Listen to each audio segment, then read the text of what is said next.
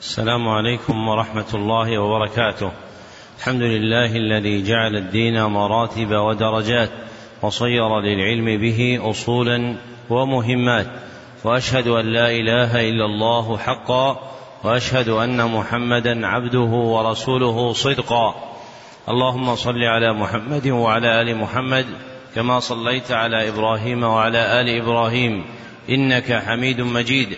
اللهم بارك على محمد وعلى آل محمد كما باركت على إبراهيم وعلى آل إبراهيم إنك حميد مجيد. أما بعد فحدثني جماعة من الشيوخ وهو أول حديث سمعته منهم. بإسناد كل إلى سفيان بن عيينة عن عمرو بن دينار عن أبي قابوس مولى عبد الله بن عمرو عن عبد الله بن عمرو بن العاص رضي الله عنهما قال قال رسول الله صلى الله عليه وسلم الراحمون يرحمهم الرحمن ارحموا من في الأرض يرحمكم من في السماء. ومن آكد الرحمة رحمة المعلمين بالمتعلمين في تلقينهم أحكام الدين وترقيتهم في منازل اليقين. ومن طرائق رحمتهم إيقافهم على مهمات العلم. بإقراء اصول المتون وتبيين مقاصدها الكلية ومعانيها الإجمالية ليستفتح بذلك المبتدئون تلقيهم ويجد فيه المتوسطون ما يذكرهم ويطلع منه المنتهون إلى تحقيق مسائل العلم. وهذا المجلس الثالث في شرح الكتاب الخامس من برنامج مهمات العلم في سنته الخامسة خمس وثلاثين بعد الأربعمائة والألف وهو كتاب التوحيد الذي هو حق الله على العبيد لإمام الدعوة الإصلاحية في جزيرة العرب في القرن الثاني عشر الشيخ محمد بن عبد الوهاب بن سليمان التميمي رحمه الله المتوفى سنة ست بعد المئتين والألف. وقد انتهى بنا البيان إلى قوله رحمه الله باب ما جاء في الذبح لغير الله نعم. الحمد لله رب العالمين وصلى الله وسلم على نبينا محمد وعلى آله وصحبه أجمعين. اللهم اغفر لشيخنا ولوالديه ولمشايخه وللمسلمين أجمعين. بأسانيدكم حفظكم الله إلى الإمام محمد بن عبد الوهاب رحمه الله تعالى أنه قال في كتاب التوحيد باب ما جاء في الذبح لغير الله. مقصود الترجمة بيان حكم الذبح لغير الله. مقصود الترجمة بيان حكم الذبح لغير الله. نعم. أحسن الله إليكم. قال رحمه الله وقول الله تعالى قل إن صلاتي ونسكي ومحياي ومماتي لله رب العالمين لا شريك له الآية وقوله فصل لربك وانحر. عن علي بن أبي طالب رضي الله عنه أنه قال حدثني رسول الله صلى الله عليه وسلم بأربع كلمات لعن الله من ذبح لغير الله لعن الله من لعن والديه لعن الله من آوى محدثا لعن الله من غير منار الأرض. رواه مسلم. وعن طارق بن شهاب رضي الله عنه أن رسول الله صلى الله عليه وسلم قال دخل الجنة رجل في ذباب ودخل النار رجل في ذباب. قالوا وكيف ذلك يا رسول الله؟ قال مر رجلان على قوم لهم صنم لا يجوزه أحد حتى يقرب له شيئا. فقالوا لأحدهما قرب. قال ليس عندي شيء أقرب. قالوا له قرب ولو ذبابا. فقرب ذبابا فخلوا سبيله فدخل النار. وقالوا للآخر قرب. فقال ما كنت ليقرب لأحد شيئا دون الله عز وجل. فضربوا عنقه فدخل الجنة. رواه أحمد. ذكر المصنف رحمه الله لتحقيق مقصود الترجمة أربعة أدلة. فالدليل الأول قوله تعالى قل إن صلاتي ونسكي الآية ودلالته على مقصود الترجمة في قوله ونسكي مع قوله لله رب العالمين ودلالته على مقصود الترجمة في قوله ونسكي مع قوله لله رب العالمين فالنسك الذبح فالنسك الذبح وكونه لله وكونه لله يدل على أن جعله لغيره شرك. وكونه لله يدل على أن جعله لغيره شرك. لأن حقيقة الشرك كما تقدم تتضمن أن يجعل حق الله لغيره لأن حقيقة الشرك كما تقدم تتضمن أن يجعل حق الله لغيره فمن ذبح لغير الله فقد وقع في الشرك وهو شرك أكبر. والدليل الثاني قوله تعالى فصل لربك وانحر ودلالته على مقصود الترجمة في قوله وانحر فالنحر الذبح والآية أمر بجعله لله والآية أمر بجعله لله فتقديرها فصل لربك وانحر له. فتقديرها فصل لربك وانحر له. فإذا جعل لغيره صار شركا. فإذا جعل لغيره صار شركا. والدليل الثالث حديث علي بن أبي طالب رضي الله عنه قال حدثني رسول الله صلى الله عليه وسلم بأربع كلمات. الحديث رواه مسلم ودلالته على مقصود الترجمة في قوله لعن الله من ذبح لغير الله لعن الله من ذبح لغير الله واللعن علامة على تعظيم المنهي عنه واللعن علامة على تعظيم المنهي عنه فيكون كبيرة من الكبائر. فيكون كبيرة من الكبائر. وتقدم أن الكبيرة في حقيقتها الشرعية تشمل الكفر والشرك وما دونها دونهما. وتقدم أن الكبيرة في حقيقتها الشرعية تشمل الكفر والشرك فما دونهما. فالذبح لغير الله عز وجل كبيرة من الكبائر وهو شرك به سبحانه وتعالى. والدليل الرابع حديث طارق بن شهاب أن رسول الله صلى الله عليه وسلم قال دخل رجل الجنة. الحديث. رواه أحمد. وإطلاق العزو إليه إحالة إلى المسند. وإطلاق العزو إليه إحالة إلى المسند. وليس هذا الحديث فيه. وليس هذا الحديث فيه جزم به حفيد المصنف سليمان بن عبد الله في تيسير العزيز الحميد فلم يروه الإمام أحمد في المسند بل رواه في كتاب الزهد بل رواه في كتاب الزهد من حديث طارق بن شهاب عن سلمان الفارسي رضي الله عنه من حديث طارق بن شهاب عن سلمان الفارسي رضي الله عنه قال دخل الجنة رجل في ذباب الحديث وإسناده صحيح ولفظه موقوف وله حكم الرفع ولفظه موقوف وله حكم الرفع لما فيه من خبر عن غيب بالجزاء بالجنة والنار. لما فيه من خبر عن غيب بالجزاء بالجنة والنار ودلالته على مقصود الترجمة في قوله فقرب ذبابا فخلوا سبيله فدخل النار. في قوله فقرب ذبابا فخلوا سبيله فدخل النار أي ذبح ذبابا على وجه التقرب لصنمهم. أي ذبح ذبابا على وجه التقرب لصنمهم.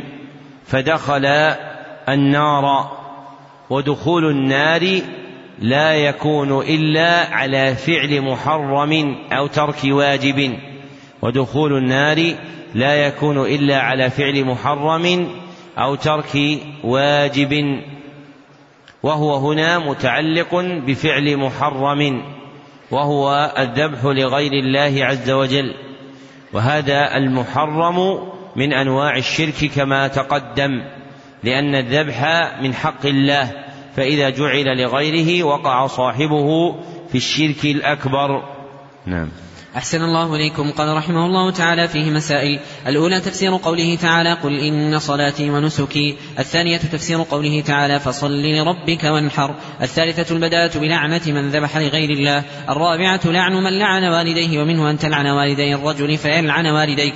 الخامسة لعن من آوى محدثا وهو الرجل يحدث شيئا يجب فيه حق الله تعالى فيلتجئ إلى من يجيره من ذلك. السادسة لعن من غير منار الأرض وهي المراسيم التي تفرق بين حقك من الأرض وحق جارك فتغيرها بتقديم أو تأخير. السابعة الفرق بين لعن المعين ولعن أهل المعاصي على سبيل العموم. الثامنة هذه القصة العظيمة وهي قصة الذباب. التاسعة كونه دخل النار بسبب ذلك الذباب الذي لم يقصده بل فعله تخلصا من شرهم. قوله رحمه الله التاسعة كونه دخل النار بسبب ذلك الذباب الذي لم يقصده أي لم يقصد التقرب به ابتداء أي لم يقصد التقرب به ابتداء لكن لما حسنوا له فعله فعله لكن لما حسنوا له فعله فعله ففعله تقربا مع إرادة التخلص. ففعله تقربا مع إرادة التخلص لأنه لو كان متمحضا في إرادة التخلص لكان مكرها لأنه لو كان متمحضا في إرادة التخلص لكان مكرها له عذره. ولكنه فعله مريدا التقرب مع من ضاف إلى ذلك من إرادة التخلص. فأراد أن يتخلص ووافق في قلبه إرادة التقرب إلى صنمهم فوقع في الشرك. نعم. أحسن الله إليكم. قال رحمه الله تعالى العاشرة معرفة قدر الشرك في قلوب المؤمنين كيف صبر ذلك على القتل ولم يوافقهم على طلبهم مع كونهم لم يطلبوا إلا العمل الظاهر. الحادية عشرة أن الذي دخل النار مسلم لأنه لو كان كافرا لم يقل دخل النار في ذباب. الثانية عشرة فيه شاهد للحديث الصحيح الجنة أقرب إلى أحدكم من شراك نعله والنار مثل ذلك. الثالثة عشرة معرفة أن عمل القلب هو المقصود الأعظم حتى عند عبدة الأصنام. قوله رحمه الله الثالثة عشرة معرفة أن عمل القلب هو المقصود الأعظم حتى عند عبدة الأوثان لأن ذبح الذباب لا منفعة فيه لأن ذبح الذباب لا منفعة فيه لا بأكل ولا غيره ولكنهم أرادوا حمل قلوب الخلق على تأليه صنمهم ولكنهم أرادوا حمل قلوب الخلق على تأليه صنمهم. نعم. أحسن الله إليكم. قال رحمه الله تعالى باب لا يذبح لله بمكان يذبح فيه لغير الله. مقصود الترجمة بيان تحريم الذبح لله في مكان يذبح فيه لغير الله. بيان تحريم الذبح لله في مكان يذبح فيه لغير الله. ولا في الترجمة لها وجهان ولا في الترجمة لها وجهان. أحدهما أنها للنهي أحدهما أنها للنهي. فيصير تقدير الكلام باب لا يذبح لله بمكان يذبح فيه لغير الله.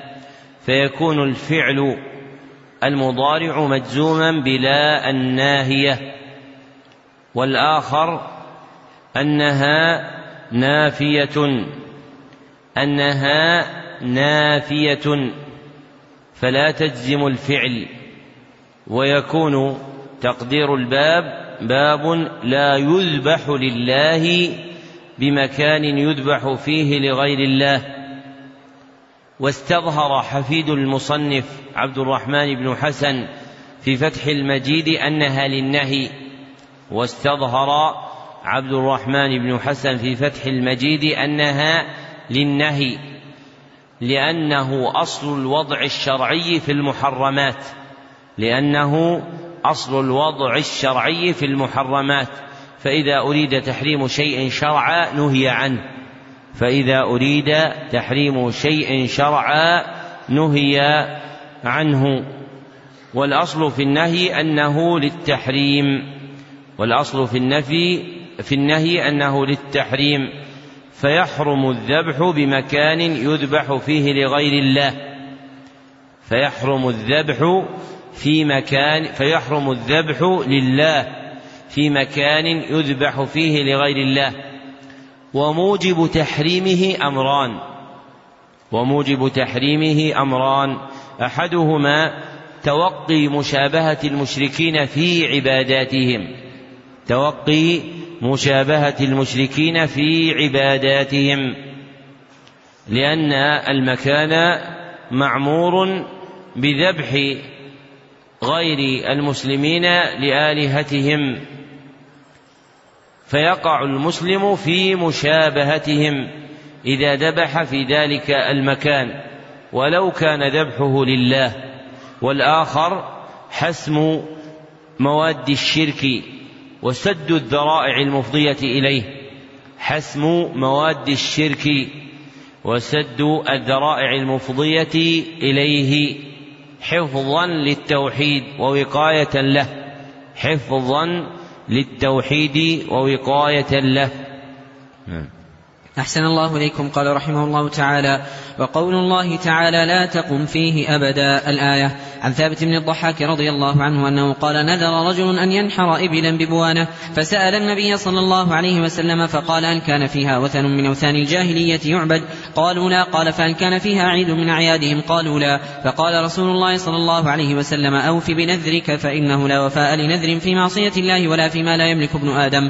رواه أبو داود وإسناده على شرطهما. ذكر المصنف رحمه الله لتحقيق مقصود الترجمة دليلين فالدليل الأول قوله تعالى لا تقم فيه أبدا ودلالته على مقصود الترجمة في قوله لا تقم أي لا تصلي في مسجد الضرار أي لا تصلي في مسجد الضرار وهو مسجد اتخذه المنافقون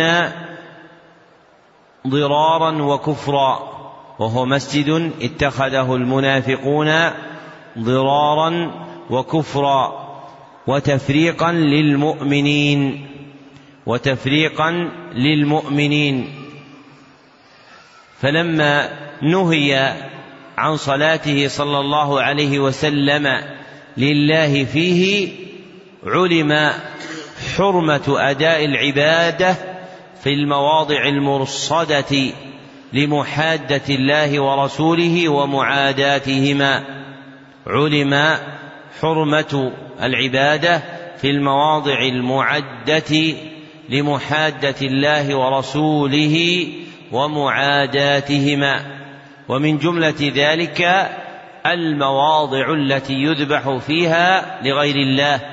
ومن جملة ذلك المواضع التي يذبح فيها لغير الله فيحرم على العبد أن يذبح فيها لله.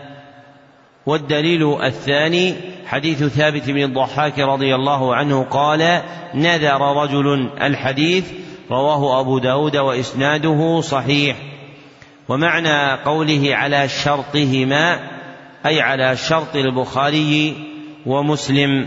ودلالته على مقصود الترجمة في قوله هل كان فيها وثن من أوثان الجاهلية يعبد؟ وقوله فهل كان فيها عيد من أعيادهم؟ اجتنابا للمواضع المؤسسة على معصية الله. اجتنابا للمواضع المؤسسة على معصية الله. فإنها إذا كانت كذلك حرم الذبح بها. فإنها إذا كانت كذلك حرم الذبح بها.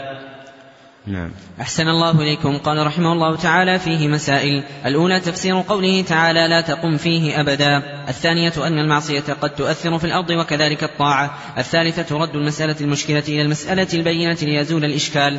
الرابعة استفصال المفتي إذا احتاج إلى ذلك. الخامسة أن تخصيص البقعة بالنذر لا بأس به إذا خلا من الموانع. السادسة المنع منه إذا كان فيه وثن من أوثان الجاهلية ولو بعد زواله.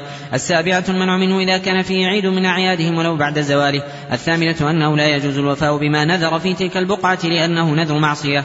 التاسعة الحذر من مشابهة المشركين في أعيادهم ولو لم يقصده قوله رحمه الله التاسعة الحذر من مشابهة المشركين في أعيادهم ولو لم يقصده أو أي ولو لم يقصد ما قصدوه من معنى العيد في زمانه أو مكانه أي ولو لم يقصد ما قصدوه في معنى العيد في زمانه أو مكانه. والحد الجامع للعيد أنه ما اعتيد قصده من زمان أو مكان على وجه التعظيم. ما اعتيد قصده من زمان أو مكان على وجه التعظيم. فالعيد ما جمع معنيين. فالعيد ما جمع معنيين. أحدهما وجود التعظيم له. وجود التعظيم له. والآخر قصد ذلك وتعمده. والآخر قصد ذلك وتعمده. في زمان أو مكان. وأعياد الناس نوعان لا ثالث لهما. وأعياد الناس نوعان لا ثالث لهما. أحدهما أعياد إسلامية. أعياد إسلامية. وهي ما جعله الشرع محلا لاعتياد قصده. ما جعله الشرع محلا لاعتياد قصده بالتعظيم من زمان أو مكان ما جعله الشرع محلا لاعتياد قصده بالتعظيم من زمان أو مكان. فالزماني كعيد الفطر والأضحى فالزماني كعيد الفطر والأضحى والمكاني كالكعبة وعرفة والمكاني كالكعبة وعرفة والآخر أعياد جاهلية أعياد جاهلية وهي كل ما سوى ذلك. أعياد جاهلية وهي كل ما سوى ذلك. فمتى اعتيد قصد شيء على وجه التعظيم؟ فمتى اعتيد قصد شيء على وجه التعظيم في زمان أو مكان فهو من أعياد الجاهلية المحرمة. سمي أي شيء سمي. سمي أي شيء سمي. فلو سمي يوما أو اجتماعا أو ملتقا أو احتفالا أو غير ذلك ووجد فيه معنى العيد من قصد اعتياده على وجه التعظيم فإن العبرة بالمعاني لا بالمباني فتغيير المبنى وتسميته بغير اسم العيد مع وجود معناه لا يخرجه عن أن يكون عيدا فيكون محرما لأن الله عز وجل أغنانا بما جعل من الأعياد الإسلامية عما سواها وتقدم من أصول الشرع مما ترجم به إمام الدعوة في كتاب فضل الإسلام بيان وجوب الاستغناء بالكتاب وترك عم وترك ما سواه فمن الاستغناء بالشرع الاحتفاء بالأعياد الشرعية وإخماد ما عداها وهذا أمر استشرى في المسلمين بآخرة لما شايعوا المشركين وقايسوهم في أحوالهم فشاعت فيهم هذه الأعياد الجاهلية وسموها أسماء يريدون بها أن يخرجوا مما يعرفونه من حكم الشرع فيها وذلك لا يخرجها عن حكم الشرع. فيجب للإنسان أن يبين أن يعرف حرمتها وأن يبين للناس أن هذه الأشياء محرمة متى صدق عليها اسم العيد. ولأبي العباس بن تيمية الحفيد كلام حافل في أعياد الجاهلية. ذكره في كتاب اقتضاء الصراط المستقيم مخالفة أصحاب الجحيم. فينبغي أن يرعاه ملتمس العلم بالنظر والتفهم وأن يشيع التحذير من هذه المنكرات بما تقتضيه الشريعة لا بهواه ورأيه فينكرها ويبين حرمتها دون زيادة على ذلك من التعدي والجور دون وجود أهلية له فيما زاد على ذلك. فإن من تعظيم المنكر الوصول إلى منكر آخر. ومن أخماد المنكر أن يكون البيان شرعيا فلا يزيد المرء على طريقة الشريعة وطريقة الشريعة يقتدى فيها بأهلها المرشد بأهلها المرشدين إليها وهم العلماء فما سلكه العلماء في إبطال هذه الأعياد والتحذير منها فاسلك جادته فهو سبيل السلامة وما عدا ذلك فإياك وإياه نعم. أحسن الله إليكم. قال رحمه الله تعالى العاشرة لا نذر في معصية الحادية عشرة لا نذر لابن آدم فيما لا يملك. باب من الشرك النذر لغير الله. مقصود الترجمة بيان أن النذر لغير الله من الشرك. بيان أن النذر لغير الله من الشرك وهو من أكبره وهو من أكبره. نعم. أحسن الله إليكم. قال رحمه الله تعالى وقول الله تعالى يوفون بالنذر. وقوله وما أنفقتم من نفقة أو نذرتم من نذر فإن الله يعلمه. وفي الصحيح عن عائشة رضي الله عنها أن رسول الله صلى الله عليه وسلم قال من نذر أن يطيع الله فليطعه ومن نذر أن يعصي الله فلا يعصيه. ذكر المصنف رحمه الله لتحقيق مقصود الترجمة ثلاثة أدلة. فالدليل الأول قوله تعالى يوفون بالنذر الآية ودلالته على مقصود الترجمة في قوله يوفون بالنذر فمدح المؤمنين بإيفائهم بالنذر فمدح المؤمنين بإيفائهم بالنذر وما مدح فاعله فهو عبادة وما مدح فاعله فهو عبادة. وجعل تلك العبادة لغير الله شرك أكبر. وجعل تلك العبادة لغير الله شرك أكبر. فمن نذر لغير الله فقد وقع في الشرك الأكبر. والدليل الثاني قوله تعالى وما أنفقتم من نفقة الآية. ودلالته على مقصود الترجمة في قوله فإن الله يعلمه ودلالته على مقصود الترجمة في قوله فإن الله يعلمه والمراد علم جزائه والمراد علم جزائه. وفيه رضا الله به وفيه رضا الله به لأن الله جعل له جزاء عنده لأن الله جعل له جزاء عنده. وما رضيه الله عز وجل من الأفعال فهو عبادة. وما رضيه الله من الأفعال فهو عبادة. فيكون النذر عبادة.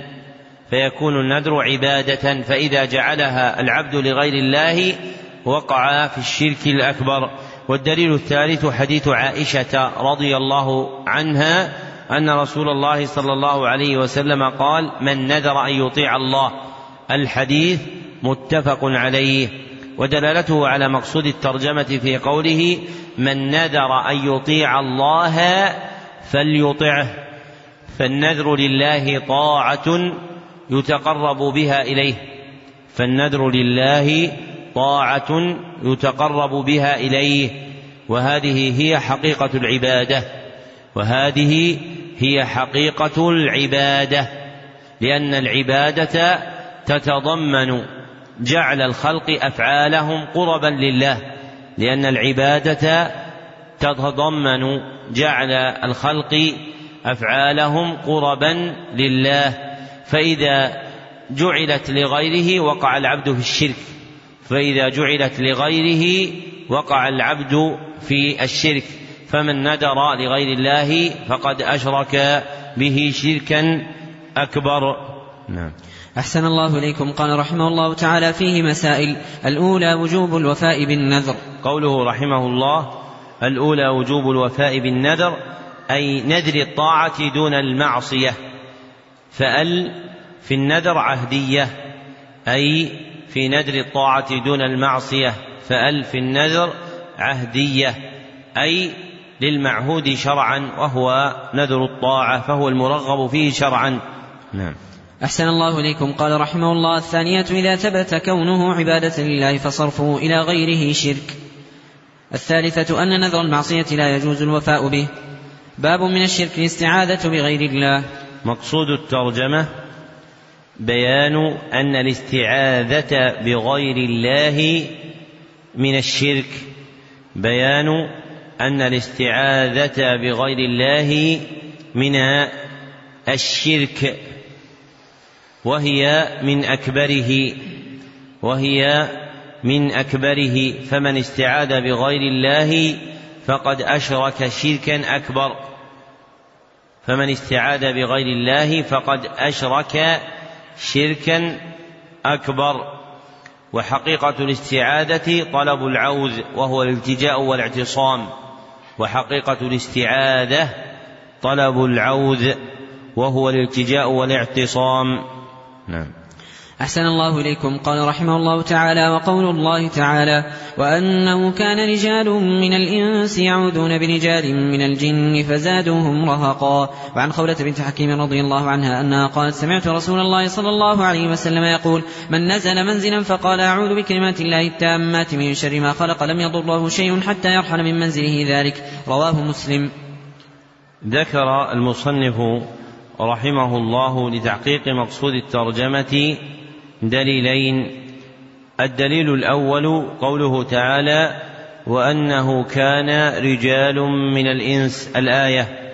ودلالته على مقصود الترجمة في قوله يعوذون برجال من الجن. بعد قول مؤمن الجن فآمنا بربنا ولن نشرك بربنا أحدا. ثم ذكروا من أفراد الشرك وأنه كان رجال من الإنس يعودون برجال من الجن فمن الشرك الاستعاذة بغير الله فمن الشرك الاستعاذة بغير الله وهي شرك أكبر.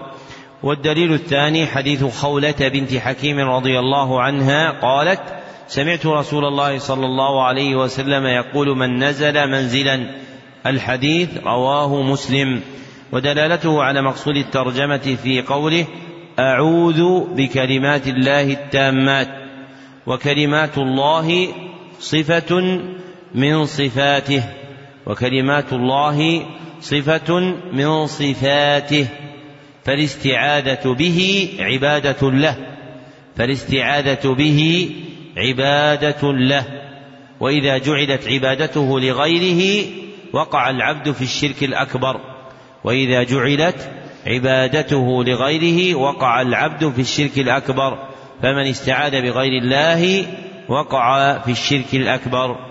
نعم. أحسن الله إليكم. قال رحمه الله تعالى فيه مسائل. الأولى تفسير الآية الثانية كونه من الشرك الثالثة الاستدلال على ذلك بالحديث لأن العلماء استدلوا به على أن كلمات الله غير مخلوقة. قالوا لأن الاستعاذة بالمخلوق شرك. الرابعة فضيلة هذا الدعاء مع اختصاره. الخامسة أن كون الشيء يحصل به منفعة دنيوية من كف شر أو جلب نفع لا يدل على أنه ليس من الشرك. قوله رحمه الله الخامسة أن كون الشيء يحصل به منفعة دنيوية من كف شر أو جلب نفع لا يدل على أنه ليس من الشرك لأنهم كانوا إذا استعاذوا بسيد الوادي من الجن في الجاهلية أعاذهم. لأنهم كانوا إذا استعاذوا بسيد الوادي من الجن في الجاهلية أعادهم فلم يصل إليهم ضرر. ووقوع هذه المنفعة لا يدل على أنه ليس من الشرك. ووقوع هذه المنفعة لا يدل على أنه ليس من الشرك. نعم. أحسن الله إليكم. قال رحمه الله باب من الشرك أن يستغيث بغير الله أو يدعو غيره. مقصود الترجمة بيان أن الاستغاثة بغير الله أو دعاء غيره من الشرك. مقصود الترجمة بيان أن الاستغاثة بغير الله أو دعاء غيره من الشرك وهما من الشرك الأكبر. وهما من الشرك الأكبر فمن استغاث بغير الله أو دعاه وقع في الشرك الأكبر. وتقدم أن الاستغاثة هي طلب الغوث في الشدة. وتقدم أن الاستغاثة هي طلب الغوث في الشدة. نعم. أحسن الله إليكم. قال رحمه الله تعالى وقول الله تعالى ولا تدع من دون الله ما لا ينفعك ولا يضرك. فإن فعلت فإنك إذا من الظالمين. وإن يمسسك الله بضر فلا كاشف له إلا هو. الآية وقوله فابتغوا عند الله الرزق واعبدوه. الآية وقوله ومن أضل ممن يدعو من دون الله من لا يستجيب له إلى يوم القيامة. الآيتين وقوله أمن يجيب المضطر إذا دعاه ويكشف السوء. الآية وروى الطبراني بإسناده أنه كان في زمن النبي صلى الله عليه وسلم منافق يؤذي المؤمنين. فقال بعضهم قوموا بنا نستغيث برسول الله صلى الله عليه وسلم من هذا المنافق. فقال النبي صلى الله عليه وسلم إنه لا يستغاث بي وإنما يستغاث بالله عز وجل. ذكر المصنف رحمه الله لتحقيق مقصود الترجمة خمسة أدلة. فالدليل الأول قوله تعالى ولا تدع من دون الله ما لا ينفعك ولا يضرك. الآية. ودلالته على مقصود الترجمة من وجهين. ودلالته على مقصود الترجمة من وجهين أحدهما في قوله ولا تدع من دون الله أحدهما في قوله ولا تدع من دون الله فهذا نهي والنهي للتحريم فهذا نهي والنهي للتحريم والمنهي عنه هو إيقاع عبادة والمنهي عنه هو إيقاع عبادة. هي لله. إيقاع عبادة هي لله. بجعلها لغيره. إيقاع عبادة هي لله. بجعلها لغيره. فمن جعل عبادة الله لغيره وقع وقع في الشرك. ومن جملة ذلك دعاء غير الله. ومن جملة ذلك دعاء غير الله. والآخر في قوله فإن فعلت فإنك إذا من الظالمين أي من المشركين أي من المشركين لأن أعظم الظلم هو الشرك لأن أعظم الظلم هو الشرك. فمن دعا غير الله عز وجل فقد وقع في الشرك. والدليل الثاني قوله تعالى فابتغوا عند الله الرزق واعبدوه الآية. ودلالته على مقصود الترجمة في قوله واعبدوه فهو أمر بالعبادة ويندرج في ذلك دعاؤه والاستغاثة به فهو أمر بعبادته فهو أمر بعبادته ويندرج في ذلك دعاؤه والاستغاثة به فإذا دعا غيره أو استغاث به وقع في الشرك الأكبر. فإذا دعا غيره أو استغاث به وقع في الشرك الأكبر. والدليل الثالث قوله تعالى ومن أضل ممن يدعو من دون الله الآية ودلالته على مقصود الترجمة في قوله ومن أضل ممن يدعو من دون الله أي لا أحد أضل منه. أي لا أحد أضل منه. فهو أشد الناس ضلالا. وهذا التركيب في القرآن يدل على بلوغ الغاية من الفعل المذكور معه. وهذا التركيب في القرآن يدل على بلوغ الغاية في الفعل المذكور معه. فمثلا قوله تعالى ومن أضل أي لا أحد أضل فهو أشد الناس ضلالا. وقوله ومن أظلم يعني لا أحد أظلم فهو أشد الناس ظلما فمن أضل الضلال الشرك بالله عز وجل بدعوة غيره فمن أضل الضلال الشرك بالله عز وجل بدعوة غيره والاستغاثة به كما في الآية المذكورة والدليل الرابع قوله تعالى أمن يجيب المضطر إذا دعاه الآية ودلالته على مقصود الترجمة في قوله أمن يجيب المضطر إذا دعاه ويكشف السوء مع قوله أإله مع الله فبين أن الاستغاثة بغير الله عز وجل ودعاءه من جعل إله معه فبين أن الاستغاثة بغير الله ودعاءه من جعل إله معه وهذا شرك أكبر. والدليل الخامس حديث أنه كان في زمن النبي صلى الله عليه وسلم منافق يؤذي المؤمنين. الحديث رواه الطبراني في الكبير وإسناده رواه الطبراني في المعجم الكبير وإسناده ضعيف. ودلالته على مقصود الترجمة من وجهين. ودلالته على مقصود الترجمة من وجهين. أحدهما في قوله إنه لا يستغاث بي. ففيه إبطال الاستغاثة بغير الله. ففيه إبطال الاستغاثة بغير الله. ولو كان المستغاث به خير الخلق. وهو محمد صلى الله عليه وسلم. ولو كان المستغاث به خير الخلق وهو محمد صلى الله عليه وسلم. والآخر في قوله وإنما يستغاث بالله عز وجل. والآخر في قوله وإنما يستغاث بالله عز وجل. وهذا حصر للاستغاثة في الله وحده. وهذا حصر للاستغاثة في الله وحده. وأنه هو الذي يستغاث به. فإذا جعلت الاستغاثة لغيره وقع العبد في الشرك. وهذا الذي ذكره النبي صلى الله عليه وسلم مع ما أفاده وقع تادبا منه مع الله سبحانه وتعالى.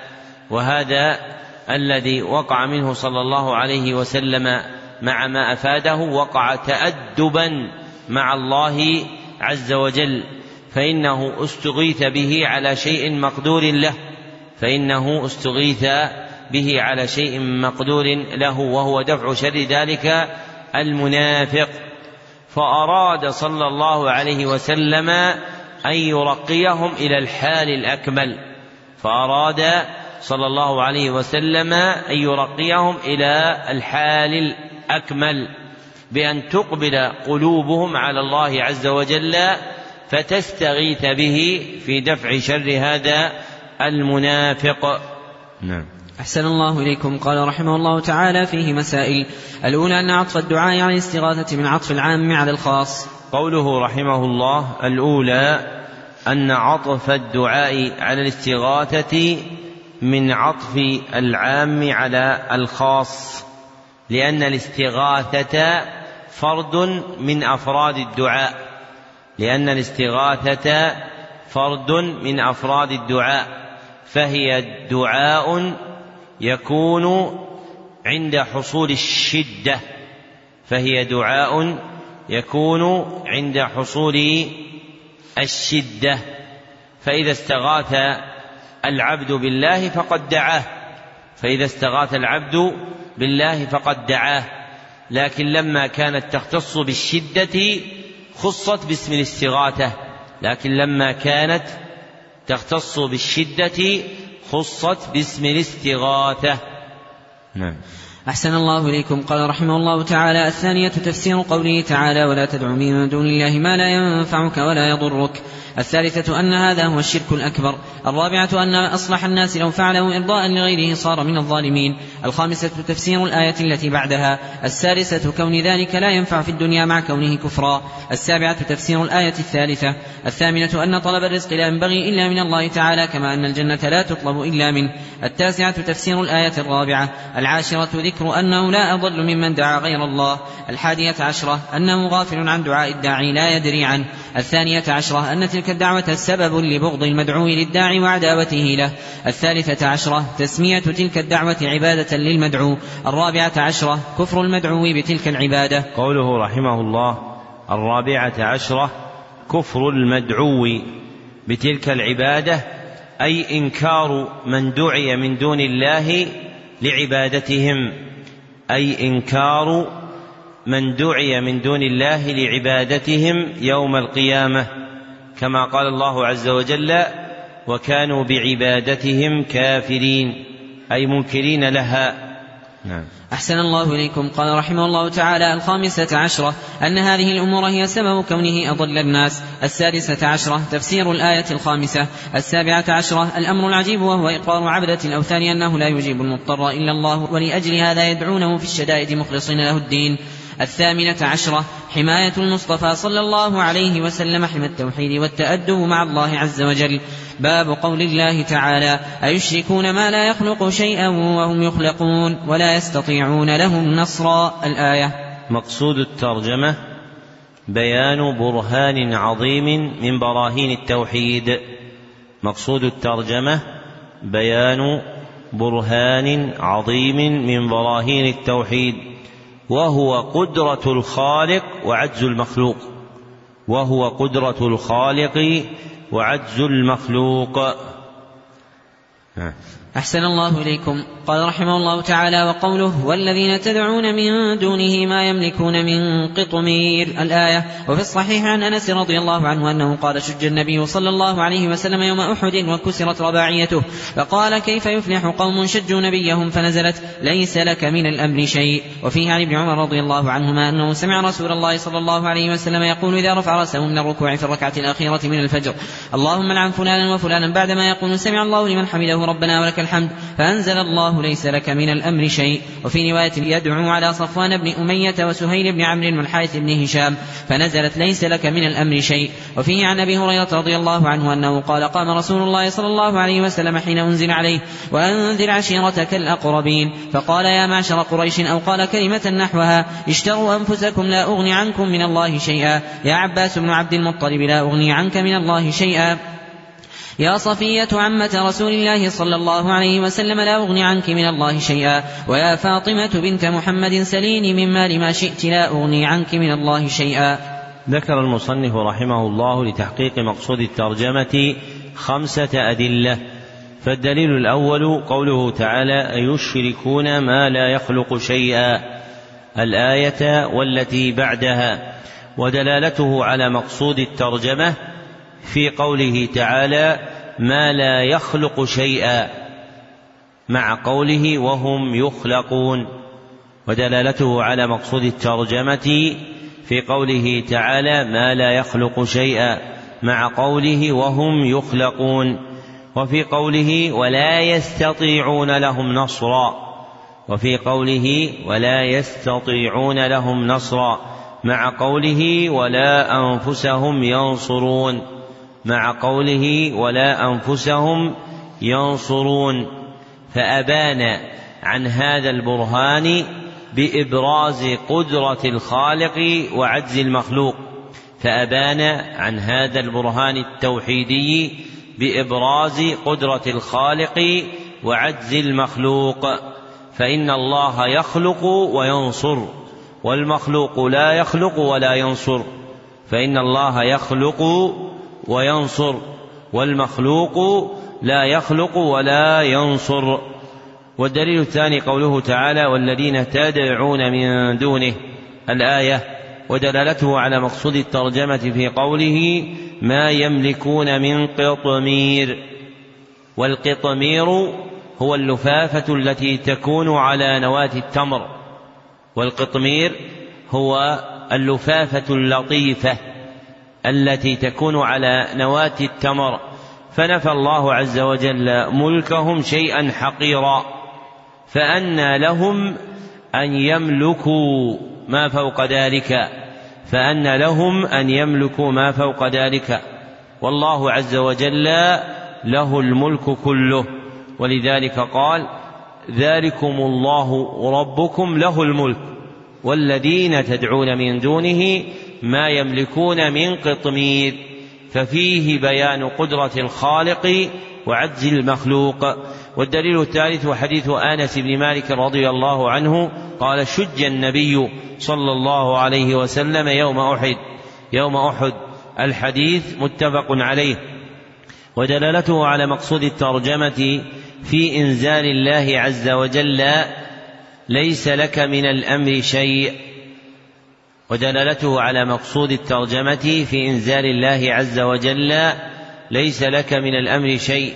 بعد قوله صلى الله عليه وسلم كيف يفلح قوم شجوا وجه نبيهم. استبعادا منه صلى الله عليه وسلم لفلاحهم. فأخبره الله عز وجل أنه ليس له من الحكم على عواقب الخلق شيء. فأخبره الله عز وجل أنه ليس له من الحكم على عواقب الخلق شيء وأن التصرف فيها لله وحده وأن التصرف فيها لله وحده. قال الله تعالى بل لله الأمر جميعا بل لله الأمر جميعا. فالعبد لا يملك شيئا من التدبير والتصرف. فالعبد لا يملك شيئا من التدبير والتصرف. وهذا دليل عجزه وبيان لعظيم قدرة الله سبحانه وتعالى. والدليل الرابع حديث ابن حديث ابن عمر رضي الله عنهما أنه سمع النبي صلى الله عليه وسلم يقول الحديث متفق عليه. ودلالته على مقصود الترجمة في إنزاله تعالى ليس لك من الأمر شيء.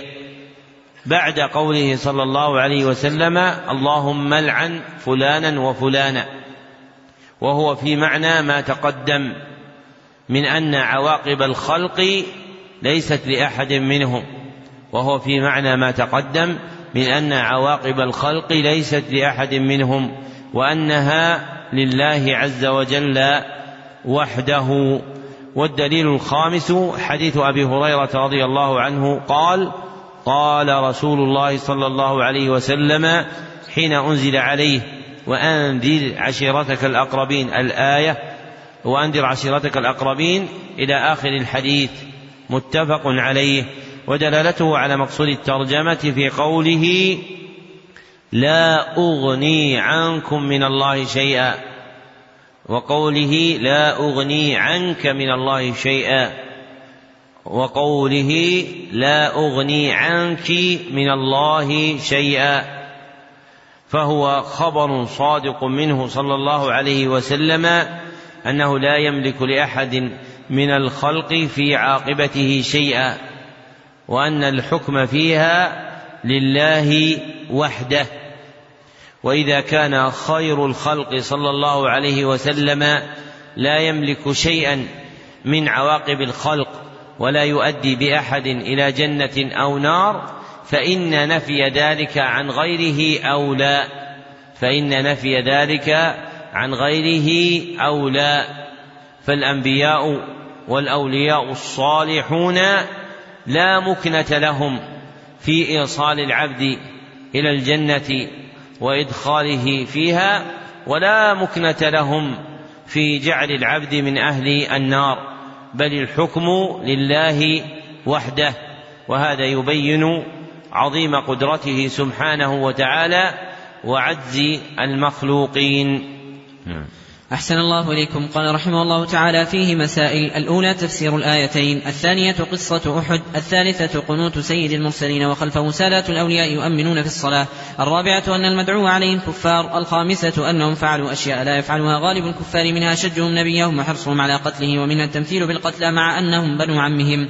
السادسة أنزل الله عليه في ذلك ليس لك من الأمر شيء. السابعة قوله تعالى أو يتوب عليهم أو يعذبهم فتاب عليهم وآمنوا. الثامنة القنوت في النوازل. التاسعة تسمية المدعو عليهم في الصلاة بأسمائهم وأسماء آبائهم. العاشرة لعن المعين في القنوت. الحادية عشرة قصته صلى الله عليه وسلم لما أنزل عليه وأنذر عشيرتك الأقربين. الثانية عشرة جده صلى الله عليه وسلم في هذا الأمر بحيث فعل ما نسب بسببه إلى الجنون وكذلك لو يفعله مسلم الآن. الثالثة عشرة قوله للأبعد والأقرب لا أغني عنك من الله شيئا. حتى قال يا فاطمة بنت محمد لا أغني عنك من الله شيئا. فإذا صرح وهو سيد المرسلين أنه لا يغني شيئا عن سيدة نساء العالمين وآمن الإنسان بأنه لا يقول إلا الحق.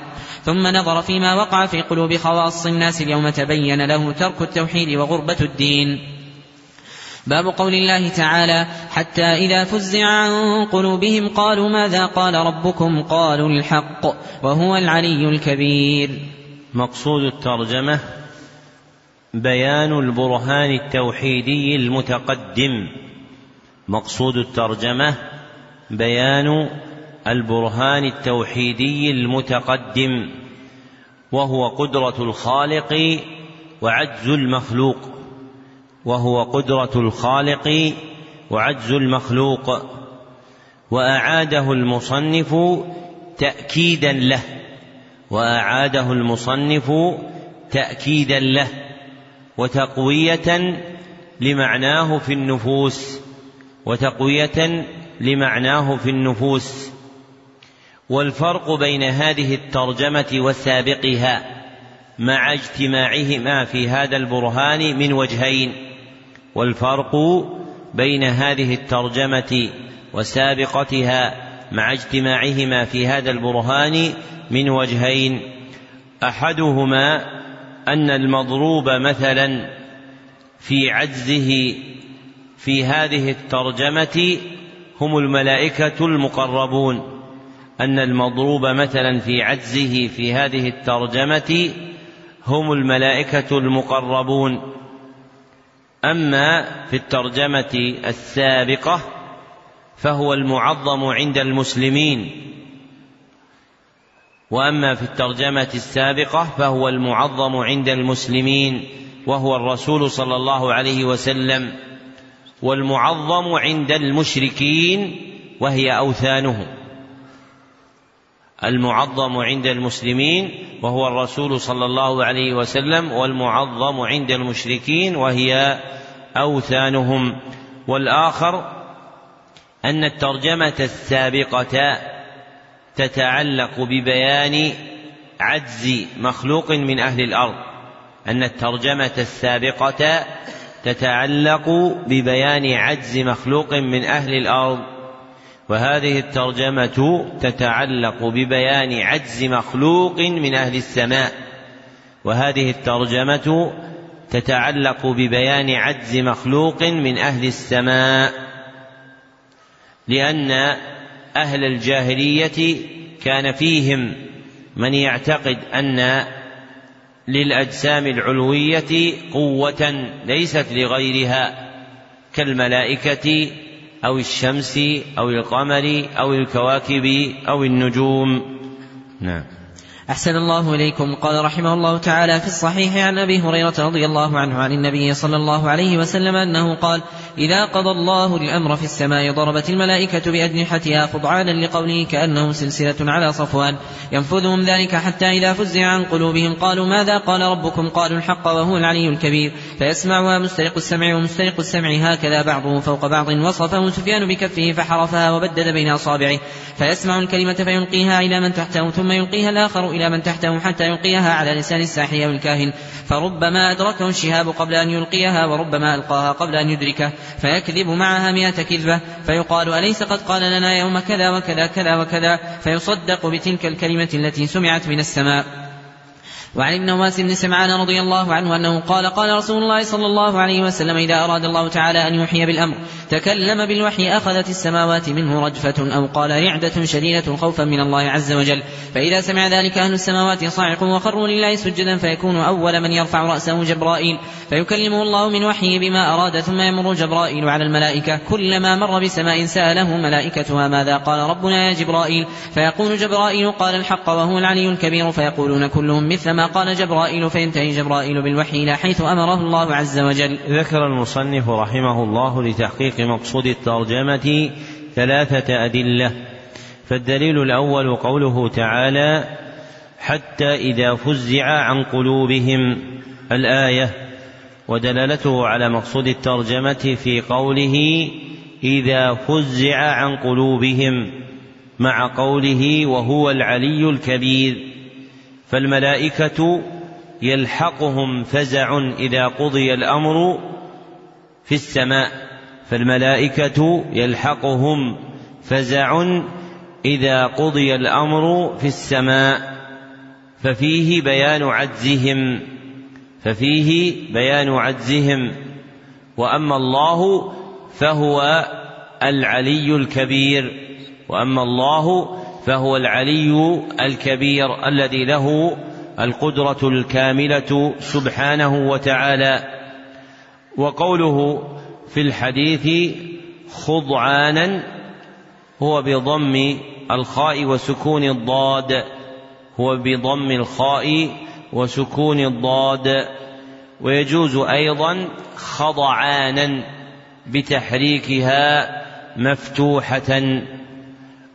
والدليل الثاني حديث أبي هريرة رضي الله عنه عن النبي صلى الله عليه وسلم قال إذا قضى الله الأمر الحديث متفق عليه ودلالته على مقصود الترجمة في قوله حتى إذا فزع عن قلوبهم مع قوله وهو العلي الكبير فالملائكة يلحقهم فزع يبين عن عجزهم وأما الله عز وجل فله العلو والكبر.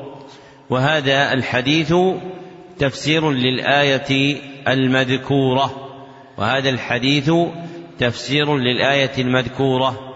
فيكون تاكيدا للمعنى السابق ذكر السابق ذكره في الدليل الأول. والدليل الثالث حديث النواس ابن سمعان رضي الله عنه قال قال رسول الله صلى الله عليه وسلم إذا أراد الله تعالى الحديث رواه ابن أبي عاصم في السنة والبيهقي في الأسماء والصفات. رواه ابن أبي عاصم في السنة والبيهقي في الأسماء والصفات وإسناده ضعيف. ودلالته على مقصود الترجمة في قوله فإذا سمع ذلك أهل السماوات صعقوا وخروا لله سجدا. في قوله فإذا سمع ذلك أهل السماوات صعقوا وخروا لله سجدا مع قوله عند ذكر الله وهو العلي الكبير. مع قوله عند ذكر الله وهو العلي الكبير. فوصف الملائكة بما يدل على عجزهم. ووصف الله بما يدل على قدرته سبحانه وتعالى. نعم. أحسن الله إليكم. قال رحمه الله تعالى فيه مسائل. الأولى تفسير الآية. الثانية ما فيها من الحجة على إبطال الشرك خصوصا من تعلق على الصالحين وهي الآية التي قيل إنها تقطع عروق شجرة الشرك من القلب. قوله رحمه الله الثانية ما فيها من الحجة أي البرهان على إبطال الشرك خصوصا من تعلق على الصالحين أي قصدهم وطلب منهم. وهي الآية التي قيل فيها التي قيل إنها تقطع عروق شجرة الشرك من القلب. يعني قوله تعالى قل ادعوا الذين زعمتم من دون الله لا يملكون مثقال ذرة في السماوات ولا في الأرض الآية وقطعها عروق الشرك وقع لجمعها أمورا أربعة وقطعها عروق الشرك وقع لجمعها أمورا أربعة. أولها ما فيها من نفي الملك عن معبوداتهم. ما فيها من نفي الملك عن معبوداتهم. قال تعالى لا يملكون مثقال ذرة. قال تعالى لا يملكون مثقال ذرة. والذرة هي النملة الصغيرة. وثانيها ما فيها من نفي كونهم شركاء لله في ملكه. ما فيها من نفي كونهم شركاء لله في ملكه. قال تعالى وما لهم فيها فيهما من شرك. وما لهم فيهما من شرك. وثالثها ما فيها من نفي إعانتهم الله. ما فيها من نفي إعانتهم الله. قال تعالى وما له منهم من ظهير. قال تعالى وما له منهم من ظهير أي من معين ناصر. ورابعها ما فيها من أن الشفاعة لا تنفع منهم إلا لمن أذن الله له. ما فيها من أن الشفاعة لا تنفع منهم إلا لمن أذن الله له. قال تعالى ولا تنفع الشفاعة عنده إلا لمن أذن له. فلما اجتمع نفي هذه الأمور الأربعة صارت هذه الآية مجتثة عروق الشرك من القلب لمن وعاها فلا يبقى في قلبه تعلق بغير الله عز وجل لأنه يعلم أنه لا ملك له ولا شرك له في الملك الله ولا هو معين لله عز وجل ولا يقدر على الشفاعة عنده إلا من بعد إذنه. نعم. أحسن الله إليكم. قال رحمه الله تعالى الثالثة تفسير قوله تعالى قالوا الحق وهو العلي الكبير. الرابعة سبب سؤالهم عن ذلك. الخامسة أن جبريل يجيبهم بعد ذلك بقوله قال كذا وكذا. السادسة ذكر أن أول من يرفع رأسه جبريل.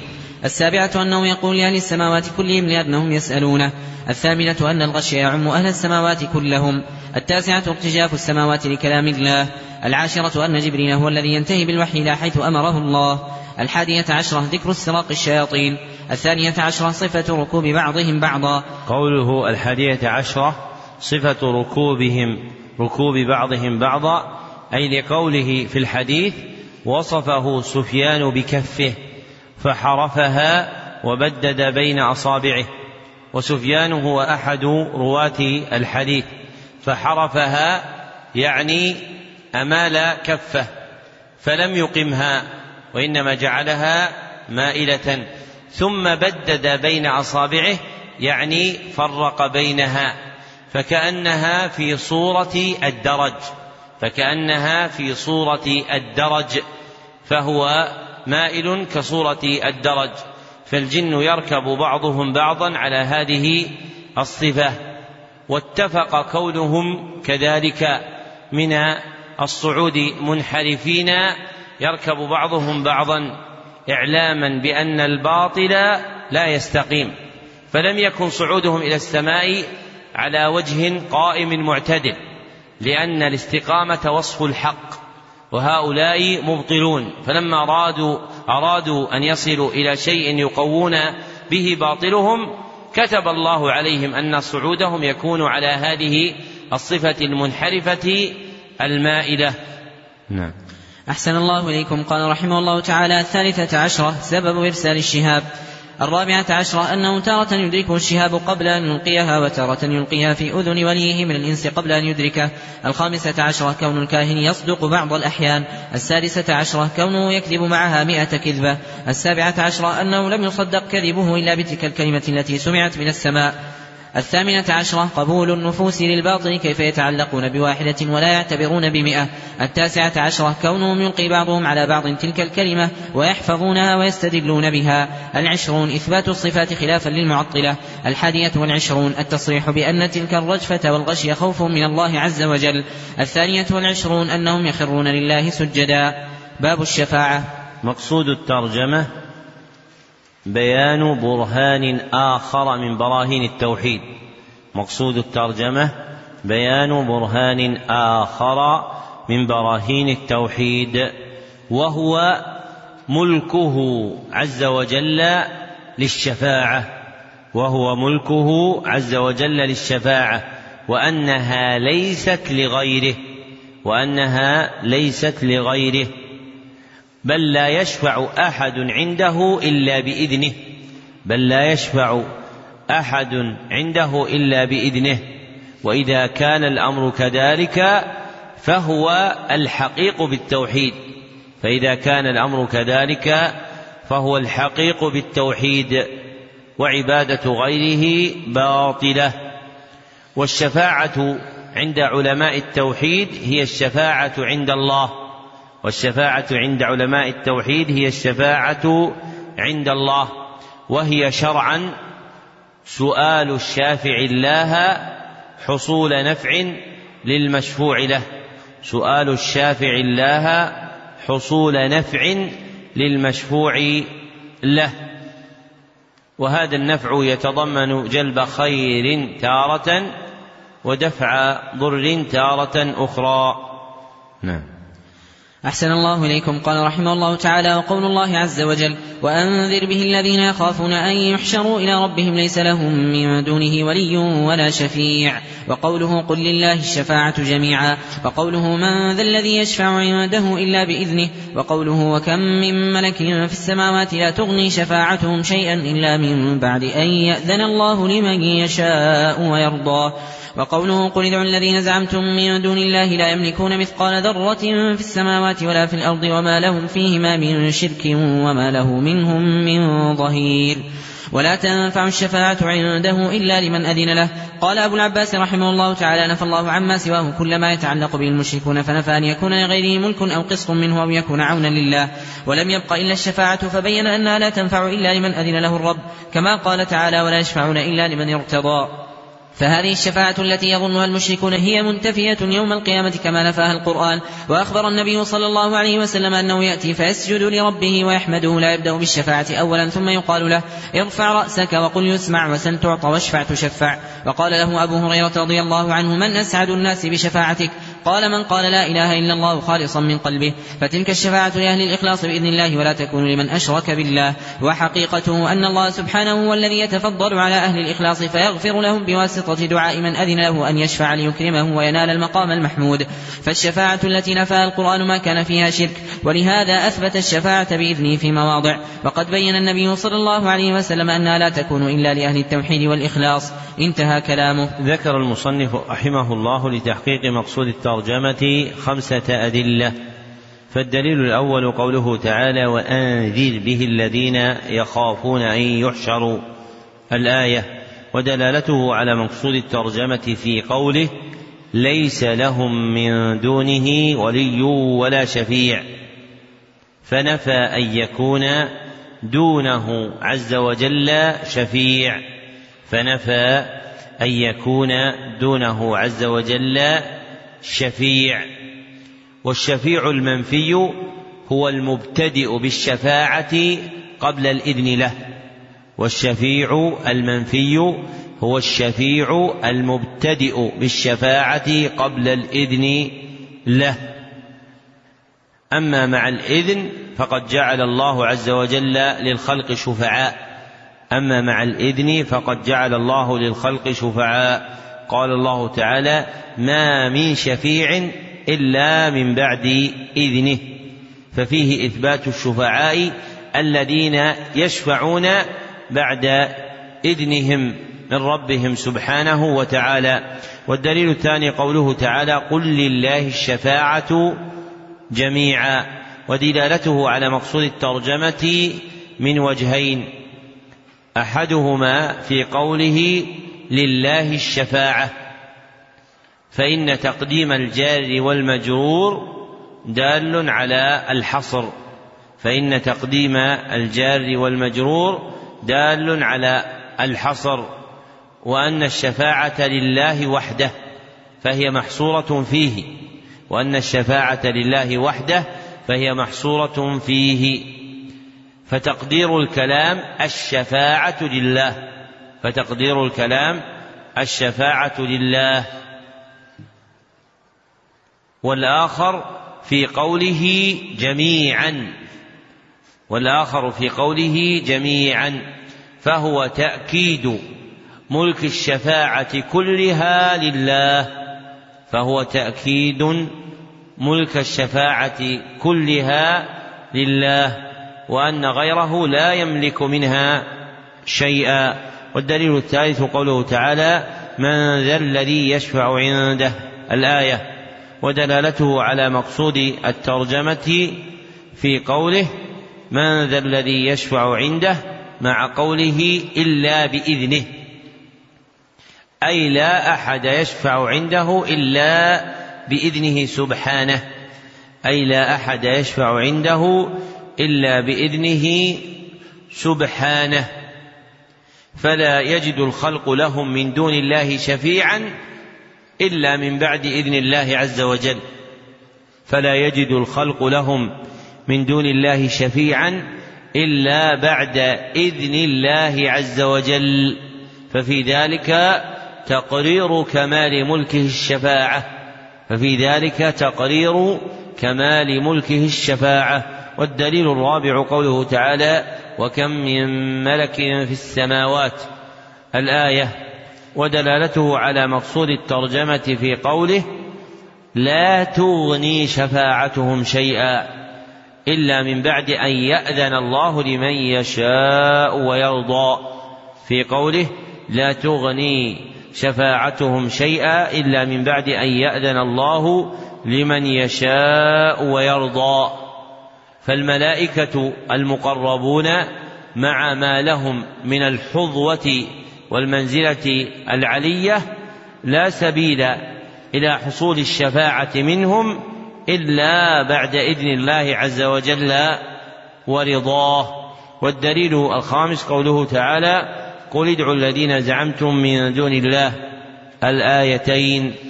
ودلالته على مقصود الترجمة في قوله ولا تنفع الشفاعة عنده إلا لمن أذن له. في قوله ولا تنفع الشفاعة عنده إلا لمن أذن له. ففيها ففيه إبطال الشفاعة دون صدور إذن منه. ففيه إبطال الشفاعة دون صدور إذن منه. وأنها لا تكون وأنها لا تكون. فهو سبحانه وتعالى الذي يملك الشفاعة وحده. فهو سبحانه الذي يملك الشفاعة وحده. نعم. أحسن الله إليكم. قال رحمه الله تعالى فيه مسائل. الأولى تفسير الآيات. الثانية صفة الشفاعة المنفية. الثالثة صفة الشفاعة المثبتة. الرابعة ذكر الشفاعة الكبرى وهي المقام المحمود. قوله رحمه الله الثانية صفة الشفاعة المنفية وهي الخالية من إذن الله ورضاه وهي الخالية من إذن الله ورضاه. وقوله رحمه الله الثالثة صفة الشفاعة المثبتة وهي المشتملة على إذن الله ورضاه وهي المشتملة على إذن الله ورضاه. وتقدم بيان هذا في شرح القواعد الأربع. نعم. أحسن الله إليكم. قال رحمه الله تعالى الخامسة صفة ما يفعله صلى الله عليه وسلم أنه لا يبدأ بالشفاعة بل يسجد فإذا أذن له شفع السادسة من أسعد الناس بها. السابعة أنها لا تكون لمن أشرك بالله. الثامنة بيان حقيقتها. باب قول الله تعالى إنك لا تهدي من أحببت. مقصود الترجمة بيان برهان آخر من براهين التوحيد. مقصود الترجمة بيان برهان آخر من براهين التوحيد وهو خلوص ملك الشفاعة لله وحده وهو خلوص ملك الشفاعة لله وحده فلا يشاركه فيها أحد فلا يشاركه فيها أحد. ولو كان أعظم الخلق وهو محمد صلى الله عليه وسلم ولو كان أعظم الخلق وأفضلهم وهو محمد صلى الله عليه وسلم. فالمصنف رحمه الله تعالى لما قرر في الباب السابق إثبات الشفاعة وأنها ملك لله أراد في هذه الترجمة أن يبين خلوص ذلك الملك وأنه ملك خاص بالله لا يشاركه فيه أحد ولا يزاحمه. نعم. أحسن الله إليكم. قال رحمه الله تعالى في الصحيح عن ابن المسيب عن أبيه قال لما حضرت أبا طالب الوفاة جاءه رسول الله صلى الله عليه وسلم وعنده عبد الله بن أبي أمية وأبو جهل فقال له يا عم قل لا إله إلا الله كلمة أحاج لك بها عند الله. فقال له أترغب عن ملة عبد المطلب. فأعاد عليه النبي صلى الله عليه وسلم فأعاد فكان آخر ما قاله على ملة عبد المطلب وأبى أن يقول لا إله إلا الله. فقال النبي صلى الله عليه وسلم لأستغفرن لك ما لم, ما لم أنه عنك فأنزل الله عز وجل ما كان للنبي والذين آمنوا أن يستغفروا للمشركين وأنزل الله في أبي طالب إنك لا تهدي من أحببت ولكن الله يهدي من يشاء. ذكر المصنف رحمه الله لتحقيق مقصود الترجمة دليلين فالدليل الأول قوله تعالى إنك لا تهدي من أحببت ودلالته على مقصود الترجمة في قوله إنك لا تهدي من أحببت. وفيه نفي ملكه صلى الله عليه وسلم هداية من أحبه في الدنيا لقرابته وفيه نفي ملكه صلى الله عليه وسلم هداية من أحبه في الدنيا لقرابته وذلك دال على نفي ملكه صلى الله عليه وسلم الشفاعة في الآخرة. وهذا دال على نفي ملكه صلى الله عليه وسلم الشفاعة في الآخرة وأنها ملك خاص بالله عز وجل وأنها ملك خاص بالله عز وجل فهو سبحانه وتعالى الذي يملك الشفاعة ويشفع من يشاء بعد أن يأذن الله سبحانه وتعالى ويرضى وأعظم الشفعاء الذين يأذن لهم الله عز وجل ويرضى شفاعتهم هو محمد صلى الله عليه وسلم ومع كونه أرض الشفعاء عنده فلا ملك له في الشفاعة بل هي ملك لله سبحانه وتعالى وحده. والهداية المنفي وجودها منه صلى الله عليه وسلم في هذه الآية هي هداية البيان هي هداية التوفيق والإلهام والهداية المنفي وجودها منه صلى الله عليه وسلم في هذه الآية هي هداية التوفيق والإلهام. فلا سبيل له لهداية أحد بتوفيقه وإلهامه الهداية. وأما هداية الدلالة والبيان والإرشاد فقد أثبتها الله عز وجل له في قوله وإنك لتهدي إلى صراط مستقيم. والدليل الثاني حديث المسيب بن حزن رضي الله عنه والد سعيد. قال لما حضرت أبا طالب الوفاة الحديث متفق عليه ودلالته على مقصود الترجمة في كون القصة المذكورة سببا لنزول الآية المترجم بها ودلالته على مقصود الترجمة في كون القصة المذكورة سببا لنزول الآية المترجم بها فهو كالتفسير لها وهو تأكيد لما تقدم ذكره من خلوص الشفاعة لله عز وجل. فإن النبي صلى الله عليه وسلم لم يقدر على هداية عمه أبي طالب فلم يكن له سبيل إلى رزقه الهداية بالتوفيق والإلهام في الدنيا وهو له ملك فيها صلى الله عليه وسلم كسائر الخلق فإن الخلق يملكون في الدنيا ما يملكون فأولى إذا زالت الأملاك في الآخرة ولم يكن الملك إلا لله وحده ألا يقدر صلى الله عليه وسلم على شيء إلا ما أقدره الله عز وجل عليه إذا أذن له بالشفاعة ورضي عمن يشفع له صلى الله عليه وسلم. نعم. أحسن الله إليكم قال رحمه الله تعالى فيه مسائل. الأولى تفسير قوله تعالى إنك لا تهدي من أحببت ولكن الله يهدي من يشاء. الآية. الثانية تفسير قوله تعالى ما كان للنبي والذين آمنوا أن يستغفروا للمشركين ولو كانوا أولي قربى من بعد ما تبين لهم أنهم أصحاب الجحيم. الآية. الثالثة وهي المسألة الكبيرة تفسير قوله صلى الله عليه وسلم قل لا إله إلا الله بخلاف ما عليه من يدعي العلم.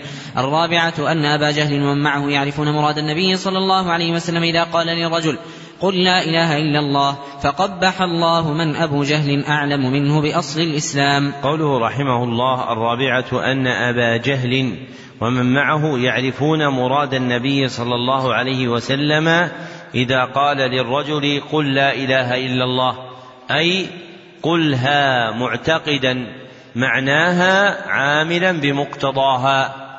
أي قلها معتقدا معناها عاملا مقتضاها. ففهموا أن هذا مطلوبه صلى الله عليه وسلم. ففهموا أن هذا مطلوبه صلى الله عليه وسلم. فأبوه وأعرضوا عنه. وأما المتأخرون فإنهم يقولون لا إله إلا الله بألسنتهم ويكذبون ذلك بأفعالهم فيشركون بالله سبحانه وتعالى. نعم. أحسن الله إليكم. قال رحمه الله الخامسة جده صلى الله عليه وسلم ومبالغته في إسلام عمه. السادسة الرد على من زعم إسلام عبد المطلب وأسلافه. السابعة كونه صلى الله عليه وسلم استغفر له فلم يغفر له بل نهي عن ذلك.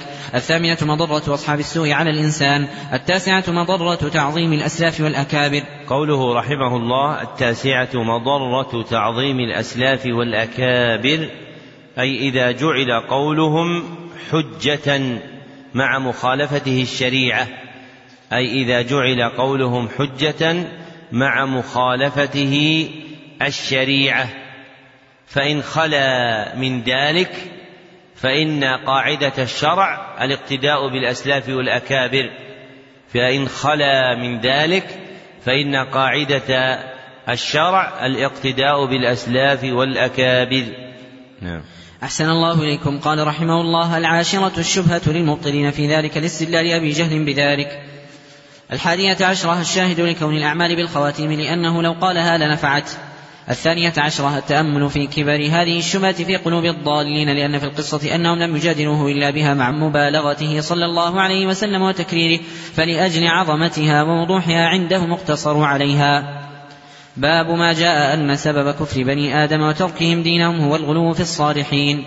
مقصود الترجمة بيان سبب وقوع الناس في الشرك مع ظهور براهين التوحيد. بيان سبب وقوع الناس في الشرك مع ظهور براهين التوحيد وهو الغلو في الصالحين. وهو الغلو في الصالحين. والغلو هو مجاوزة الحد المأذون فيه على وجه الإفراط. هو مجاوزة الحد المأذون فيه على وجه الإفراط. ومن وجوهه وموارده العظام الغلو في الصالحين. لما في قلوب الخلق من محبتهم وإعظامهم. فإذا زيد في ذلك ربما بلغ الخلق الوقوع في الشرك وهو الذي اتفق لمن اتفق له من الأمم السابقة. نعم. أحسن الله إليكم. قال رحمه الله وقول الله عز وجل يا أهل الكتاب لا تغلوا في دينكم. في الصحيح عن ابن عباس رضي الله عنهما في قوله تعالى وقالوا لا تذرن آلهتكم ولا تذرن ودا ولا سواعا ولا يغوث ويعوق ونسرا. قال هذه أسماء رجال صالحين من قوم نوح فلما هلكوا أوحى الشيطان إلى قومهم أن ينصبوا إلى مجالسهم التي كانوا يجلسون فيها أنصابا وسموها بأسمائهم. ففعلوا ولم تعبد حتى إذا هلك أولئك ونسي العلم عبدت. وقال ابن القيم رحمه الله قال غير واحد من السلف. لما ماتوا عكفوا على قبورهم ثم صوروا تماثيلهم ثم طال عليهم الأمد فعبدوهم. وعن عمر رضي الله عنه أن رسول الله صلى الله عليه وسلم قال لا تطروني كما أطرت النصارى ابن مريم. إنما أنا عبد فقولوا عبد الله ورسوله. أخرجاه. قال قال رسول الله صلى الله عليه وسلم إياكم الغلو فإنما أهلك من كان قبلكم الغلو. ولمسلم عن ابن مسعود رضي الله عنه أن رسول الله صلى الله عليه وسلم قال هلك المتنطعون؟ قالها ثلاثا ذكر المصنف رحمه الله لتحقيق مقصود الترجمة خمسة أدلة فالدليل الأول قوله تعالى يا أهل الكتاب لا تغلوا في دينكم ودلالته على مقصود الترجمة في قوله لا تغلوا في دينكم فنهاهم عن الغلو فيه فنهاهم عن الغلو فيه. لما يجره من الوقوع في الشرك. لما يجره من الوقوع في الشرك.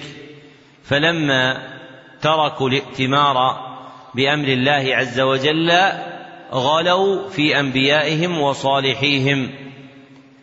فغلت اليهود في موسى وعزير وغلت, وغلت النصارى في عيسى وأمه وجرهم ذلك إلى الوقوع في الشرك والكفر.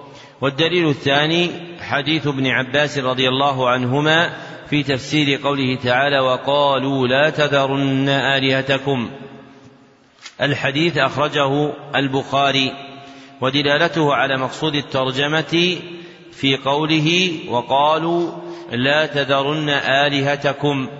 أي لا تتركوا الآلهة التي عظمتموها أي لا تتركوا الآلهة التي عظمتموها وهي الآلهة المذكورة في قوله تعالى ولا تذرن ودا ولا سواعا ولا يغوث ويعوق ونسرا وهؤلاء كانوا كما فسره ابن عباس رجالا صالحين فغلوا فيهم حتى عبدوهم من دون الله سبحانه وتعالى فأدى غلوهم في أولئك الصالحين إلى الوقوع في الكفر والشرك.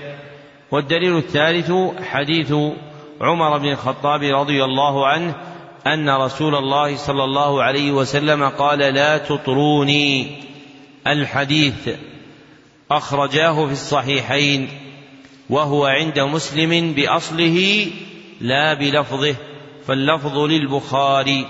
ودلالته على مقصود الترجمة في قوله كما أطرت النصارى ابن مريم أي في قولهم عيسى ابن الله وجعلهم له إلها فكفروا وتركوا التوحيد ووقعوا في الشرك. والإطراء هو مجاوزة الحد في المدح. والكذب فيه والإطراء هو مجاوزة الحد في المدح والكذب فيه وهو من الغلو وهو من الغلو. فخشي ذلك فنهي عنه فخشي ذلك فنهي عنه. فهو نهي عن مدح مبالغ فيه واقع على وجه الكذب. فهو نهي عن مدح مبالغ فيه واقع على وجه الكذب. أما المدح الخالي من ذلك فإن أحق الخلق بالمدح هو الرسول صلى الله عليه وسلم. وقد مدحه أصحابه رضي الله عنهم شعرا ونثرا ثم مدحه بعدهم أئمة الهدى رحمهم الله تعالى. والدليل الرابع حديث ابن عباس رضي الله عنهما قال قال رسول الله صلى الله عليه وسلم إياكم والغلو. الحديث أخرجه النسائي وابن ماجه وإسناده صحيح. وبيض المصنف لراويه. وبيض المصنف لراويه. أي لم يثبت اسمه وترك بياضا. أي لم يثبت اسمه وترك بياضا. وهو المشار إليه بالنقط في نسختكم ودلالته على مقصود الترجمة في قوله فإنما أهلك من كان قبلكم الغلو فإنما أهلك من كان قبلكم الغلو وهو خبر عن أن الغلو يؤدي إلى الهلاك وهو خبر عن أن الغلو يؤدي إلى الهلاك. وأعظمه الوقوع في الشرك والكفر. وأعظمه الوقوع في الشرك والكفر كما اتفق لقوم نوح ولليهود والنصارى. والدليل الخامس حديث ابن مسعود رضي الله عنه أن رسول الله صلى الله عليه وسلم قال هلك المتنطعون رواه مسلم ودلالته على مقصود الترجمة في خبره الصادق صلى الله عليه وسلم عن هلاك المتنطعين. أي المتعمقين الغالين أي المتعمقين الغالين. وأصل التنق وأصل التنطع هو التعمق والغلو بالتقعر في الكلام. وأصل التنطع هو التعمق والغلو بالتقعر في الكلام. ثم استعمل في كل غلو. وأبشع الغلو هو الغلو في الصالحين لما يفضيه من الوقوع في الشرك برب العالمين. نعم. أحسن الله إليكم. قال رحمه الله تعالى فيه مسائل. الأولى أن من فهم هذا الباب وبابين بعده تبين له غربة الإسلام ورأى من قدرة الله وتقليبه للقلوب العجب. الثانية معرفة أول شرك حدث في الأرض أنه بشبهة الصالحين. الثالثة معرفة أول شيء غير به دين الأنبياء وما سبب ذلك مع معرفة أن الله أرسلهم. الرابعة قبول البدع مع كون الشرائع والفطر تردها. الخامسة أن سبب ذلك كله مزج الحق بالباطل فالأول محبة الصالحين والثاني فعل ناس من أهل العلم والدين شيئا أرادوا به خيرا فظن من بعدهم أنهم أرادوا به غيره. السادسة تفسير الآية التي في سورة نوح السابعة جبلة الآدمي في كون الحق ينقص في قلبه والباطل يزيد. الثامنة أن فيه شاهد لما نقل عن السلف أن البدعة سبب الكفر. التاسعة معرفة الشيطان بما تؤول إليه البدعة ولو حسن قصد الفاعل. العاشرة معرفة القاعدة الكلية وهي النهي عن الغلو ومعرفة ما يؤول إليه. الحادية عشرة مضرة العكوف على القبر لأجل عمل صالح. قوله رحمه الله الحادية عشرة مضرة العكوف على القبر لأجل عمل صالح وهو الشوق إلى العبادة وهو الشوق إلى العبادة لأن الذين صوروا الصالحين من قوم نوح أرادوا أن يشوقوهم إلى عبادة الله لأن الذين صوروا الصالحين من قوم نوح أرادوا أن يشوقوهم إلى عبادة الله فحملهم ذلك على عبادتهم من دون الله. نعم. أحسن الله إليكم. قال رحمه الله الثانية عشرة معرفة النهي عن التماثيل والحكمة في إزالتها. الثالثة عشرة معرفة عظم شأن هذه القصة وشدة الحاجة إليها مع الغفلة عنها. الرابعة عشرة وهي أعجب وأعجب قراءتهم إياها في كتب التفسير والحديث ومعرفتهم بمعنى الكلام وكون الله حال بينهم وبين قلوبهم حتى اعتقدوا أن فعل قوم نوح هو أفضل العبادات واعتقدوا أن ما نهى الله ورسوله صلى الله عليه وسلم عنه هو الكفر المبيح للدم والمال. الخامسة عشرة التصريح أنهم لم يريدوا إلا الشفاعة. السادسة عشرة ظنهم أن العلماء الذين صوروا الصور أرادوا ذلك. قوله رحمه الله السادسة عشرة ظنهم أن العلماء الذين صوروا الصور أرادوا ذلك. أي العلماء بحالهم أي العلماء بحالهم. وليس المراد العلماء بالله وبأمره لأنه لا يصدر منهم مثل هذا من ذرائع الشرك ووسائله. نعم. أحسن الله إليكم. قال رحمه الله السابعة عشرة البيان العظيم في قوله صلى الله عليه وسلم لا تطروني كما أطرت النصارى ابن مريم. فصلوات الله وسلامه عليه على أن بلغ البلاغ المبين. الثامنة عشرة نصيحته إيانا بهلاك المتنطعين التاسعة عشرة التصريح بأنها لم تعبد حتى نسي العلم ففيها بيان معرفة قدر وجوده ومضرة فقده. العشرون أن سبب فقد العلم موت العلماء. باب ما جاء من التغليظ في من عبد الله عند قبر رجل صالح فكيف إذا عبده؟ مقصود الترجمة بيان إبطال عبادة الصالحين. بيان إبطال عبادة الصالحين لما ورد من التغليظ أي التشديد. لما ورد من التغليظ أي التشديد. في من عبد الله عند قبر رجل صالح. في من عبد الله عند قبر رجل صالح. فكيف إذا عبده؟ فكيف إذا عبده؟ أي فهو أولى بالتغليظ عليه لأنه اتخذه إلها من دون الله عز وجل.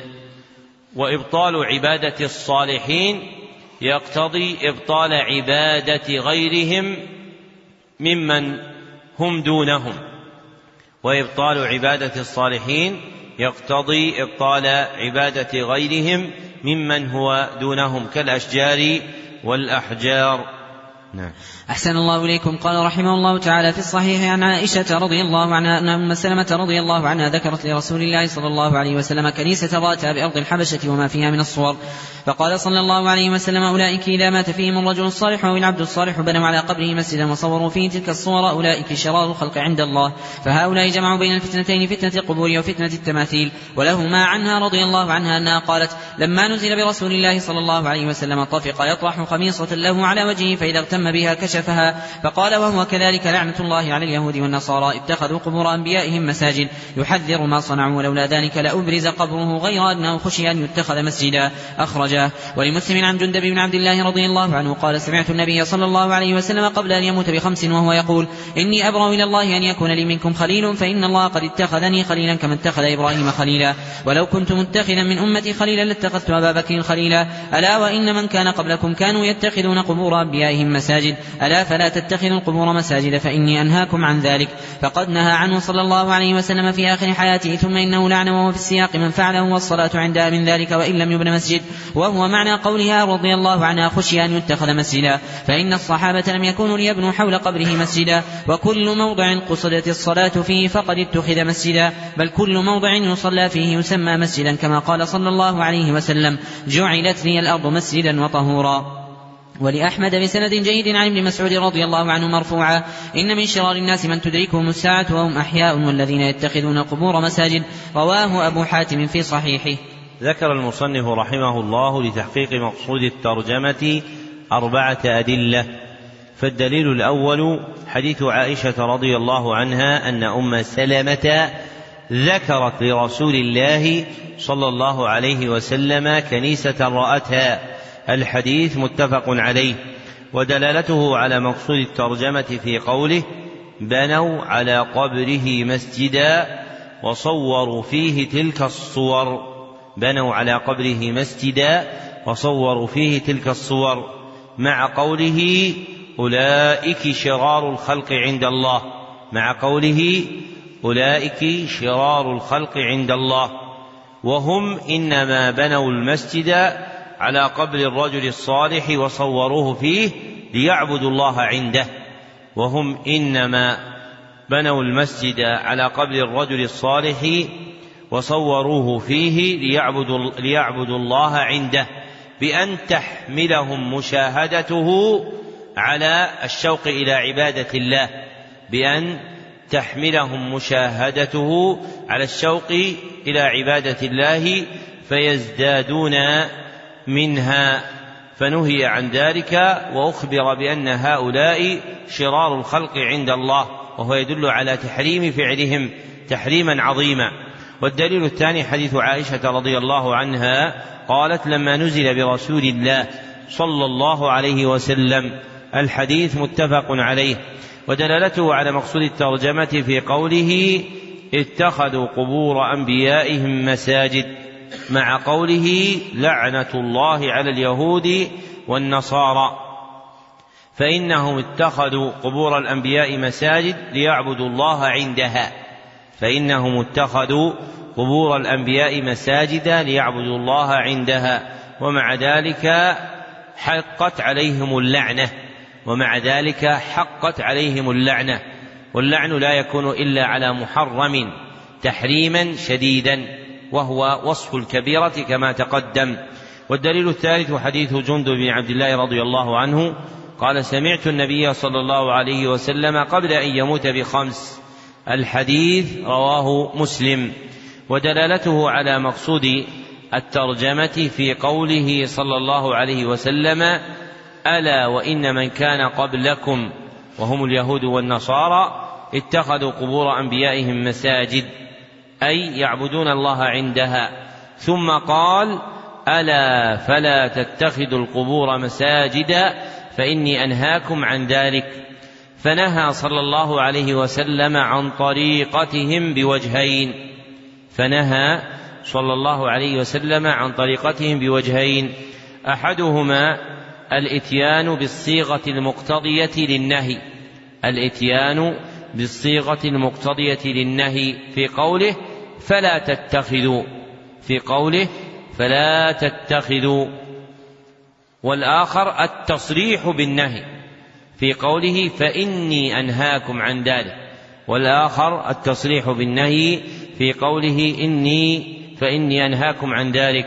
والدليل الرابع حديث ابن مسعود رضي الله عنه مرفوعا إن من شرار الناس الحديث رواه ابن حبان وأحمد في مسنده بإسناد حسن ودلالته على مقصود الترجمة في قوله إن من شرار الناس مع قوله فيه الذين يتخذون القبور مساجد مع قوله فيه الذين يتخذون القبور مساجد فجعل من شر الناس من اتخذ القبور مساجد يعبد الله عندها. فجعل من شر الناس من يتخذ القبور مساجد يعبد الله عندها. فكيف إذا كان يعبد ذلك الرجل الصالح من دون الله عز وجل؟ فكل هذه الأدلة جاءت في تبشيع عبادة الله سبحانه وتعالى عند قبر رجل صالح. فأولى بالبشاعة وأحرى بالشناعة من عبد ذلك الصالح من دون الله عز وجل. نعم. أحسن الله إليكم. قال رحمه الله تعالى فيه مسائل. الأولى ما ذكر الرسول صلى الله عليه وسلم في من بنى مسجدا يعبد الله فيه على قبر رجل صالح ولو صحت نية الفاعل. الثانية النهي عن التماثيل وغلظ الأمر. الثالثة العبرة في مبالغته صلى الله عليه وسلم في ذلك كيف بين لهم هذا أولا ثم قبل موته بخمس قال ما قال. ثم لما كان في النزع لم يكتفي بما تقدم. الرابعة نهيه عن فعله عند قبره قبل أن يوجد القبر. الخامسة أنه من سنن اليهود والنصارى في قبور أنبيائهم. السادسة لعنه إياهم على ذلك. السابعة أن مراده صلى الله عليه وسلم تحذيرنا عن قبره. قوله رحمه الله السابعة أن مراده صلى الله عليه وسلم تحذيرنا عن قبره أي ألا نفعل به ما فعلت اليهود والنصارى بأنبيائهم أي ألا نفعل أي ألا نفعل به ما فعلت اليهود والنصارى بقبور أنبيائهم. فالتحذير مخصوص بهذا المعنى فالتحذير مخصوص بهذا المعنى. نعم. أحسن الله إليكم قال رحمه الله تعالى الثامنة العلة في عدم إبراز قبره التاسعة معنى اتخاذها مسجدا العاشرة أنه قرن بين من اتخذها وبين من تقوم عليهم الساعة فذكر الذريعة إلى الشرك قبل وقوعه مع خاتمته الحادية عشرة ذكره صلى الله عليه وسلم في خطبته قبل موته بخمس الرد على الرد على ذكره صلى الله عليه وسلم في خطبته قبل موته بخمس الرد على الطائفتين اللتين هما أشر أهل البدع بل أخرجهم بعض أهل السلف من الثنتين والسبعين فرقة وهم الرافضة والجهمية وبسبب الرافضة حدث الشرك وعبادة القبور وهم أول من بنى عليها المساجد. أما, أما الرد على الرافضة ففي نهيه صلى الله عليه وسلم عن اتخاذ القبور مساجد. أما الرد على الرافضة ففي نهيه صلى الله عليه وسلم عن اتخاذ القبور مساجد لأن الرافضة اتخذوا قبور المعظمين من آل البيت مساجدا يعبدون الله عندها. ثم عظم الأمر حتى عبدوهم من دون الله عز وجل. وأما الرد على الجهمية ففي قوله صلى الله عليه وسلم فإن الله قد اتخذني. خليلا كما اتخذ إبراهيم خليلا. ففيه إثبات صفة المحبة لله عز وجل خلافا للجهمية الذين يعطلون الله عن صفاته وأسمائه. نعم. أحسن الله إليكم. قال رحمه الله الثانية عشرة ما بلي به صلى الله عليه وسلم من شدة النزع. الثالثة عشرة ما أكرم به صلى الله عليه وسلم من الخلة. الرابعة عشرة التصريح بأنها أعلى من المحبة. الخامسة عشرة التصريح بأن الصديق رضي الله عنه أفضل الصحابة. السادسة عشرة الإشارة إلى خلافته. باب ما جاء أن الغلو في قبور الصالحين يصيرها أوثانا تعبد من دون الله. مقصود الترجمة بيان أن الغلو في قبور الصالحين يؤول بأولئك إلى عبادتها من دون الله. بيان أن الغلو في قبور الصالحين يؤول بأولئك إلى أن يعبدوهم من دون الله. وتقدم أن الغلو هو مجاوزة الحد المادون فيه فإذا اتخذت هذه القبور مساجد وعكف عندها وصلي عندها جعلت أوثانا والأوثان جمع وثن وهو اسم لكل ما عبد من دون الله والأوثان جمع وثن وهو اسم لكل ما عبد من دون الله وهو أعم من الأصنام وهو أعم من الأصنام فإن الأصنام تختص بما له صورة. فإن الأصنام تختص بما له صورة. أحسن الله إليكم. قال رحمه الله تعالى روى مالك في الموطأ أن رسول الله صلى الله عليه وسلم قال اللهم لا تجعل قبري وثنا يعبد. اشتد غضب الله على قوم اتخذوا قبور أنبيائهم مساجد. ولابن جرير بسنده عن سفيان عن منصور عن مجاهد. في قوله تعالى أفرأيتم اللات والعزى؟ قال كان يلت لهم السويق فمات فعكفوا على قبره. وكذا قال أبو الجوزاء عن ابن عباس رضي الله عنهما كان يلت السويق كان يلت السويق للحاج. وعن ابن عباس رضي الله عنهما أنه قال لعن رسول الله صلى الله عليه وسلم زائرات القبور والمتخذين عليها المساجد والسرج. رواه أهل السنن. ذكر المصنف رحمه الله لتحقيق مقصود الترجمة أربعة أدلة فالدليل الأول حديث عطاء بن يسار رحمه الله أحد التابعين أن رسول الله صلى الله عليه وسلم قال اللهم لا تجعل قبري وثنا يعبد الحديث رواه مالك مرسلا وهو ضعيف لإرساله. وله شواهد يصح بها ودلالته على مقصود الترجمة في قوله صلى الله عليه وسلم اللهم لا تجعل قبري وثنا يعبد فدعا متعودا من ذلك تخوفا لاتخاذه وثنا فدعا تعودا من ذلك تخوفا أن يتخذ وثنا. بأن يغلو فيه من يغلو من الخلق حتى يعبد من دون الله عز وجل. والدليل الثاني حديث مجاهد رحمه الله في تفسير قوله تعالى أفرأيتم اللات والعزى؟ قال كان يلت لهم السويق. الحديث رواه ابن جرير وإسناده صحيح. ودلالته على مقصود الترجمة في قوله فعكفوا على قبره أي أقاموا عليه تعظيما له فصار وثنا يعبد من دون الله أي أقاموا عليه تعظيما له فصار وثنا يعبد من دون الله. والدليل الثالث حديث ابن عباس رضي الله عنهما في تفسير الآية المذكورة قال كان يلت لهم السويق قال كان يلت السويق للحاج رواه البخاري. ودلالته على مقصود الترجمة في كون اللات في كون اللات رجلا صالحا فغلوا فيه حتى عبدوه من دون الله. والسويق دقيق الحنطة أو الشعير. والسويق دقيق الحنطة أو الشعير. ولته خلطه وبله بالسمن. ولته خلطه وبله بالسمن. والدليل الرابع حديث ابن عباس رضي الله عنهما. قال لعن رسول الله صلى الله عليه وسلم زائرات القبور. الحديث رواه الأربعة وإسناده ضعيف وللجملتين الأولى والثانية شواهد تصح بها.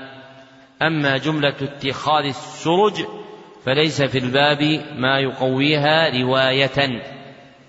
ودلالته على مقصود الترجمة في قوله والمتخذين عليها المساجد والسرج. والسرج فإن هذا غلو. وتعظيم لم يأذن به الله سبحانه وتعالى ولعن فاعله دال على تحريمه تحريما أكيدا مخافة أن يؤول به إلى عبادة ذلك القبر من دون الله عز وجل. نعم. أحسن الله إليكم. قال رحمه الله تعالى فيه مسائل. الأولى تفسير الأوثان الثانية تفسير العبادة الثالثة أنه صلى الله عليه وسلم لم يستعد إلا مما يخاف وقوعه. الرابعة قرنه بهذا اتخاذ قبور الأنبياء مساجد. الخامسة ذكر شدة الغضب من الله. السادسة وهي من أهمها معرفة صفة عبادة الله التي هي من أكبر الأوثان. السابعة معرفة أنه قبر رجل صالح. الثامنة أنه اسم صاحب القبر وذكر معنى التسمية. التاسعة لعنه زوارات القبور. العاشرة لعنه صلى الله عليه وسلم من أسرجها. باب ما جاء في حماية المصطفى صلى الله عليه وسلم جناب التوحيد وسده كل طريق يوصل إلى الشرك. مقصود الترجمة بيان حماية المصطفى صلى الله عليه وسلم جناب التوحيد. بيان حماية المصطفى صلى الله عليه وسلم جناب التوحيد أي جانبه. من كل ما ينقضه أو ينقصه. من كل ما ينقضه أو ينقصه. نعم أحسن الله إليكم. قال رحمه الله تعالى وقول الله تعالى لقد جاءكم رسول من أنفسكم عزيز عليه ما عنتم. الآية عن أبي هريرة رضي الله عنه أنه قال قال رسول الله صلى الله عليه وسلم لا تجعلوا بيوتكم قبورا ولا تجعلوا قبري عيدا وصلوا علي فإن صلاتكم تبلغني حيث كنتم. رواه أبو داود بإسناد حسن ورواته ثقات. وعن علي بن الحسين أنه رأى رجلا يجيء إلى فردة كانت عند قبر النبي صلى الله عليه وسلم فيدخل فيها فيدعو فنهاه وقال ألا أحدثكم حديثا سمعته من أبي عن جدي رضي الله عنه عن رسول الله صلى الله عليه وسلم أنه قال لا تتخذوا قبري عيدا ولا بيوتكم قبورا فإن تسليمكم يبلغني أين كنتم. رواه في المختارة. ذكر المصنف رحمه الله لتحقيق مقصود الترجمة ثلاثة أدلة. فالدليل الأول قوله تعالى لقد جاءكم رسول من أنفسكم. الآية. ودلالته على مقصود الترجمة في قوله حريص عليكم. أي حريص على هدايتكم ومن مشاهد حرصه صلى الله عليه وسلم حمايته جناب التوحيد ومن مشاهد حرصه صلى الله عليه وسلم حمايته جناب التوحيد. والدليل الثاني حديث أبي هريرة رضي الله عنه قال قال رسول الله صلى الله عليه وسلم لا تجعلوا بيوتكم قبورا. الحديث رواه أبو داود بإسناد حسن. وله شواهد يصح بها ودلالته على مقصود الترجمة في قوله لا تجعلوا بيوتكم قبورا ودلالته على مقصود الترجمة في قوله لا تجعلوا بيوتكم قبورا وقوله ولا تجعلوا قبري عيدا وقوله ولا تجعلوا قبري عيدا وقوله وصلوا علي فإن صلاتكم تبلغني حيث كنتم. فالنهيان المذكوران والأمر التابع لهما كلها تبين حمايته صلى الله عليه وسلم جناب التوحيد وسده كل طريق يوصل عن الشرك. فإنه نهى صلى الله عليه وسلم عن جعل البيوت قبورا بأن لا تعطل من الصلاة والدعاء وقراءة القرآن فتشبه القبور التي ليست محلا لذلك. ثم نهى صلى الله عليه وسلم عن جعل قبر قبره عيدا غلقا لباب الغلو المفضي إلى الشرك. ثم أمر بالصلاة عليه صلى الله عليه وسلم حيث كان المصلي لأن صلاته تبلغ النبي صلى الله عليه وسلم وإن بعد بتبليغ الملائكة له. والدليل الثالث حديث علي بن الحسين بن علي بن أبي طالب عن أبيه عن جده رضي الله عنه وهو علي وفيه القصة المذكورة. رواه في المختارة أي رواه الضياء المقدسي في كتاب المختارة. وهذا الحديث عند من هو أقدم منه كأبي يعلى الموصلي في مسنده. وإسناده صالح لا بأس به وله شواهد تقويه. ودلالته على مقصود الترجمة في جمل الحديث الثلاث ودلالته على مقصود الترجمة في جمل الحديث الثلاث. وقوله في الثالثة فإن تسليمكم يبلغني أين كنتم؟ أصل رواية الحديث تامة عند ابن أبي شيبة وصلوا علي فإن صلاتكم وتسليمكم تبلغني أينما كنتم. فأصل الحديث تاما بذكر الصلاة والسلام عليه صلى الله عليه وسلم. فدلالة الحديث على مقصود الترجمة هي في الجمل الثلاث حذو القدة بالقدة في سابقه لما اشتمل عليه من الأمر والنهي الوارد فيه. نعم. أحسن الله إليكم. قال رحمه الله تعالى فيه مسائل. الأولى تفسير آية براءة. الثانية إبعاده أمته عن هذا الحمى غاية البعد. الثالثة ذكر حرصه علينا ورأفته ورحمته. الرابعة نهيه عن زيارة قبره على وجه مخصوص مع أن زيارته من أفضل الأعمال. قوله رحمه الله الرابعة نهيه عن زيارة قبره على وجه مخصوص مع أن زيارته من أفضل الأعمال. أي لأن زيارة القبور على الوجه المشروع سنة. أي لأن زيارة القبور على الوجه المشروع سنة. وقبره صلى الله عليه وسلم أفضل قبر على وجه الأرض. وقبره صلى الله عليه وسلم أفضل قبر على وجه الأرض. واتباع السنن من أفضل الأعمال. واتباع السنن من أفضل الأعمال. فالفضل راجع إلى العمل نفسه وهو زيارة القبور. فالفضل راجع إلى العمل نفسه وهو زيارة القبور.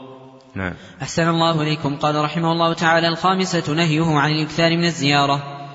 السادسة حثه على النافلة في البيت السابعة أنه متقرر عندهم أنه لا يصلى في المقبرة الثامنة تعليله ذلك بأن صلاة الرجل وسلامه عليه يبلغه وإن بعد فلا حاجة إلى ما يتوهمه من أراد القرب التاسعة كونه صلى الله عليه وسلم في البرزخ تعرض عليه أعمال أمته في الصلاة والسلام. قوله رحمه الله كونه صلى الله عليه وسلم في البرزخ أي في قبره تعرض عليه أعمال أمته في الصلاة والسلام أي في صلاتهم وسلامهم عليه.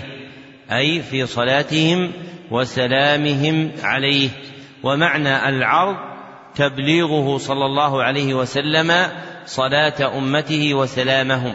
ومعنى العرض تبليغه صلى الله عليه وسلم صلاة أمته وسلامهم. فهو مختص بالصلاة والسلام. نعم. أحسن الله إليكم. قال رحمه الله تعالى باب ما جاء أن بعض هذه الأمة يعبد الأوثان. مقصود الترجمة بيان وقوع الشرك في هذه الأمة. بيان وقوع الشرك في هذه الأمة بعبادة بعضها الأوثان. بعبادة بعضها الأوثان. والرد على من زعم أنه لا يقع فيها شرك. والرد على من زعم أنه لا يقع فيها شرك. نعم.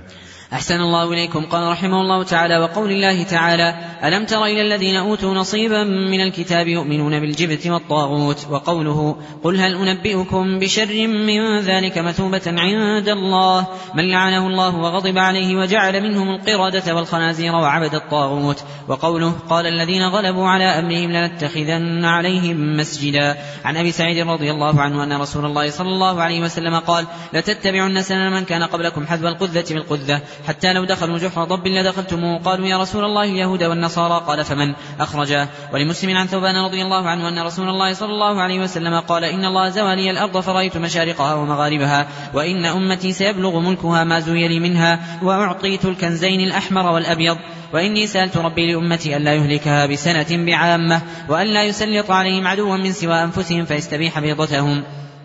وإن ربي قال يا محمد إذا قضيت قضاء فإنه لا يرد وإني أعطيتك لأمتك ألا أهلكها بسنة بعامة وألا أسلط عليهم عدوا من سوى أنفسهم فيستبيح بيضتهم ولو اجتمع عليهم من بأقطارها حتى يكون بعضهم يهلك بعضا ويسبي بعضهم بعضا.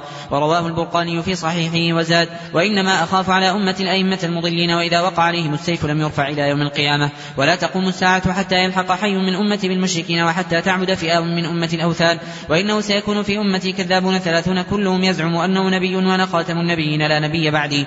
ولا تزال طائفة من أمتي على الحق منصورة لا يضرهم من خذلهم حتى يأتي أمر الله تبارك وتعالى. ذكر المصنف رحمه الله لتحقيق مقصود الترجمة خمسة أدلة. فالدليل الأول قوله تعالى ألم تر إلى الذين أوتوا نصيبا من الكتاب الآية؟ ودلالته على مقصود الترجمة في قوله يؤمنون بالجبت والطاغوت فأخبر عن وقوع اليهود والنصارى في الشرك فأخبر عن وقوع اليهود والنصارى في الشرك وسيكون في هذه الأمة من يفعل فعلهم وسيكون في هذه الأمة من سيفعل فعلهم. لما في الصحيحين من حديث أبي سعيد الخدري رضي الله عنه أن النبي صلى الله عليه وسلم قال لتتبعن سنن من كان قبلكم شبرا بشبر وذراعا بذراع فيكون فيهم من يشرك بالله عز وجل ويعبد الأوثان والدليل الثاني قوله تعالى قل هل, قل هل أنبئكم بشر من ذلك؟ الآية ودلالته على مقصود الترجمة في قوله وعبد الطاغوت أي وجعل منهم من عبد الطاغوت أي من جعل أي, أي وجعل منهم من عبد الطاغوت وهم أهل الكتاب وهم أهل الكتاب ففيهم من عبد الطاغوت وسيكون لهم خلوف في هذه الأمة يعبدون الطاغوت ويشركون بالله. والدليل الثالث قوله تعالى قال الذين غلبوا على أمرهم الآية ودلالته على مقصود الترجمة في قوله لنتخذن عليهم مسجدا. فإن أهل الغلبة صيروا أصحاب الكهف أوثانا يعبدونهم. فإن أهل الغلبة صيروا أصحاب الكهف أوثانا يعبدونهم. وكان هؤلاء في اليهود وكان هؤلاء في اليهود فقصتهم موجودة في التوراة. فكما كان ذلك فيهم فسيكون في هذه الأمة من يفعل فعلهم. والدليل الرابع حديث أبي سعيد الخدري أن رسول الله صلى الله عليه وسلم قال لتتبعن سنن من كان قبلكم. الحديث متفق عليه لكن بلفظ شبرا بشبر وذراعا بذراع لكن بلفظ شبرا بشبر وذراعا بذراع. أما لفظ حذو القدة بالقدة فخارج الصحيحين. ودلالته على مقصود الترجمة في قوله لتتبعن سنن من كان قبلكم يعني من أهل الكتاب ومن جملة اتباعهم الوقوع في الشرك. فكما كان فيهم من وقع في الشرك فسيتابعهم من يتابعهم من هذه الأمة فيقع في الشرك. والدليل الخامس حديث ثوبان رضي الله عنه أن رسول الله صلى الله عليه وسلم قال إن الله زوالي الأرض. الحديث رواه مسلم. والزيادة المعزوة للبرقان أي في المستخرج على صحيح مسلم. أي في المستخرج على صحيح مسلم وهي عند أبي داود وابن ماجه وهي عند أبي داود وابن ماجه وبعضها عند الترمذي مختصرا وإسنادها صحيح وإسنادها صحيح ودلالته على مقصود الترجمة من وجهين ودلالته على مقصود الترجمة من وجهين أحدهما في قوله صلى الله عليه وسلم وحتى تعبد فئام من أمة الأوثان وهو صريح في مقصودها ومطابق لما ترجم به المصنف من أنه سيكون في هذه الأمة من يعبد الأوثان. والفئام الجماعات الكثيرة والفئام الجماعات الكثيرة. والثاني والآخر في قوله ولا تقوم الساعة. حتى يلحق حي من أمتي بالمشركين. ولا تقوم الساعة حتى يلحق حي من أمتي بالمشركين. والحي اسم للقبيلة. والحي اسم للقبيلة. ووقع في رواية أبي داود وابن ماجه حتى تلحق قبائل من أمتي بالمشركين. ووقع في رواية أبي داود وابن ماجه حتى تلحق قبائل من أمتي بالمشركين. ولحوقها هي بالهجرة إلى ولحوقها هي بالخروج إلى بلاد المشركين. ولحوقها هي بالخروج إلى بلاد المشركين. ومساكنتهم والرضا بدينهم ومساكنتهم والرضا بدينهم. فيصيروا كفارا مثلهم فيصيروا كفارا مثلهم. وهذا من أبلغ ما يخوف العبد من الورود على بلاد أهل الشرك والكفر أنه ربما أصيب قلبه في مقتل بشبهة فتحول عن دين الإسلام. ولهذا كان السلف رحمهم الله تعالى يخافون ورود الشبه على قلوبهم. قال أبو عبد الله ابن الذهبي رحمه الله لأن القلوب ضعيفة والشبه خطافة لأن القلوب ضعيفة والشبه خطافة انتهى كلامه. أي لأن القلوب لا تحتمل غالبا ورود الشبه عليها فربما خطفتها تلك الشبه. نعم. أحسن الله إليكم. قال رحمه الله تعالى فيه مسائل. الأولى تفسير آية النساء الثانية تفسير آية المائدة الثالثة تفسير آية الكهف الرابعة وهي أهمها ما معنى الإيمان بالجبت والطاغوت في هذا الموضع؟ هل هو اعتقاد قلب أو هو موافقة أصحابها مع بغضها ومعرفة بطلانها؟ الخامسة قولهم إن الكفار الذين يعرفون كفرهم أهدى سبيلا من المؤمنين. السادسة وهي المقصودة بالترجمة أن هذا لا بد أن يوجد في هذه الأمة كما تقرر في حديث أبي سعيد رضي الله عنه. السابعة تصريحه بوقوعها أعني عبادة الأوثان في هذه الأمة في جموع كثيرة. الثامنة العجب العجاب خروج من يدعي النبوة مثل المختار مع تكلمه بالشهادتين وتصريحه أنه من هذه الأمة. وأن الرسول حق وأن القرآن حق وفيه أن محمدا صلى الله عليه وسلم خاتم النبيين. ومع هذا يصدق في هذا كله مع التضاد الواضح وقد خرج المختار في آخر عصر الصحابة وتبعه فئام كثيرة.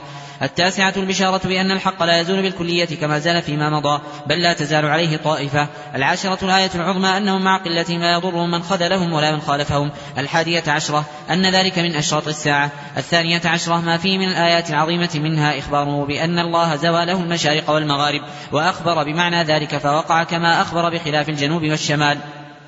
وإخباره صلى الله عليه وسلم بأنه أعطي الكنزين وإخباره بإجابة دعوته لأمته في الاثنتين وإخباره بأنه منع الثالثة وإخباره بوقوع السيف وأنه لا يرفع إذا وقع وإخباره بهلاك بعضهم بعضا وسبي بعضهم بعضا وخوفه صلى الله عليه وسلم على أمته من الأئمة المضلين وإخباره صلى الله عليه وسلم بظهور المتنبئين في هذه الأمة وإخباره صلى الله عليه وسلم ببقاء الطائفة المنصورة وكل هذا وقع كما أخبر صلى الله عليه وسلم مع أن كل واحدة منها من أبعد ما يكون في العقول الثالثة عشرة حصره الخوف على أمته من الأئمة المضلين. الرابعة عشرة التنبيه على معنى عبادة الأوثان. وهذا آخر هذا المجلس وأنبه إلى أمرين.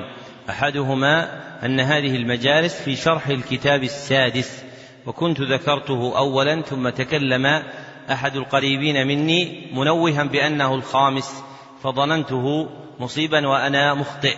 فرجعت بعد إلى أن الصواب أن هذا هو الكتاب السادس والأمر الثاني أني أعتذر إلى الإخوان المفوتين من القراءة هذه الليلة لارتباط بموعد مسبق. وفق الله الجميع لما يحب ويرضى. الحمد لله رب العالمين وصلى الله وسلم على عبد رسول محمد وآله وصحبه أجمعين.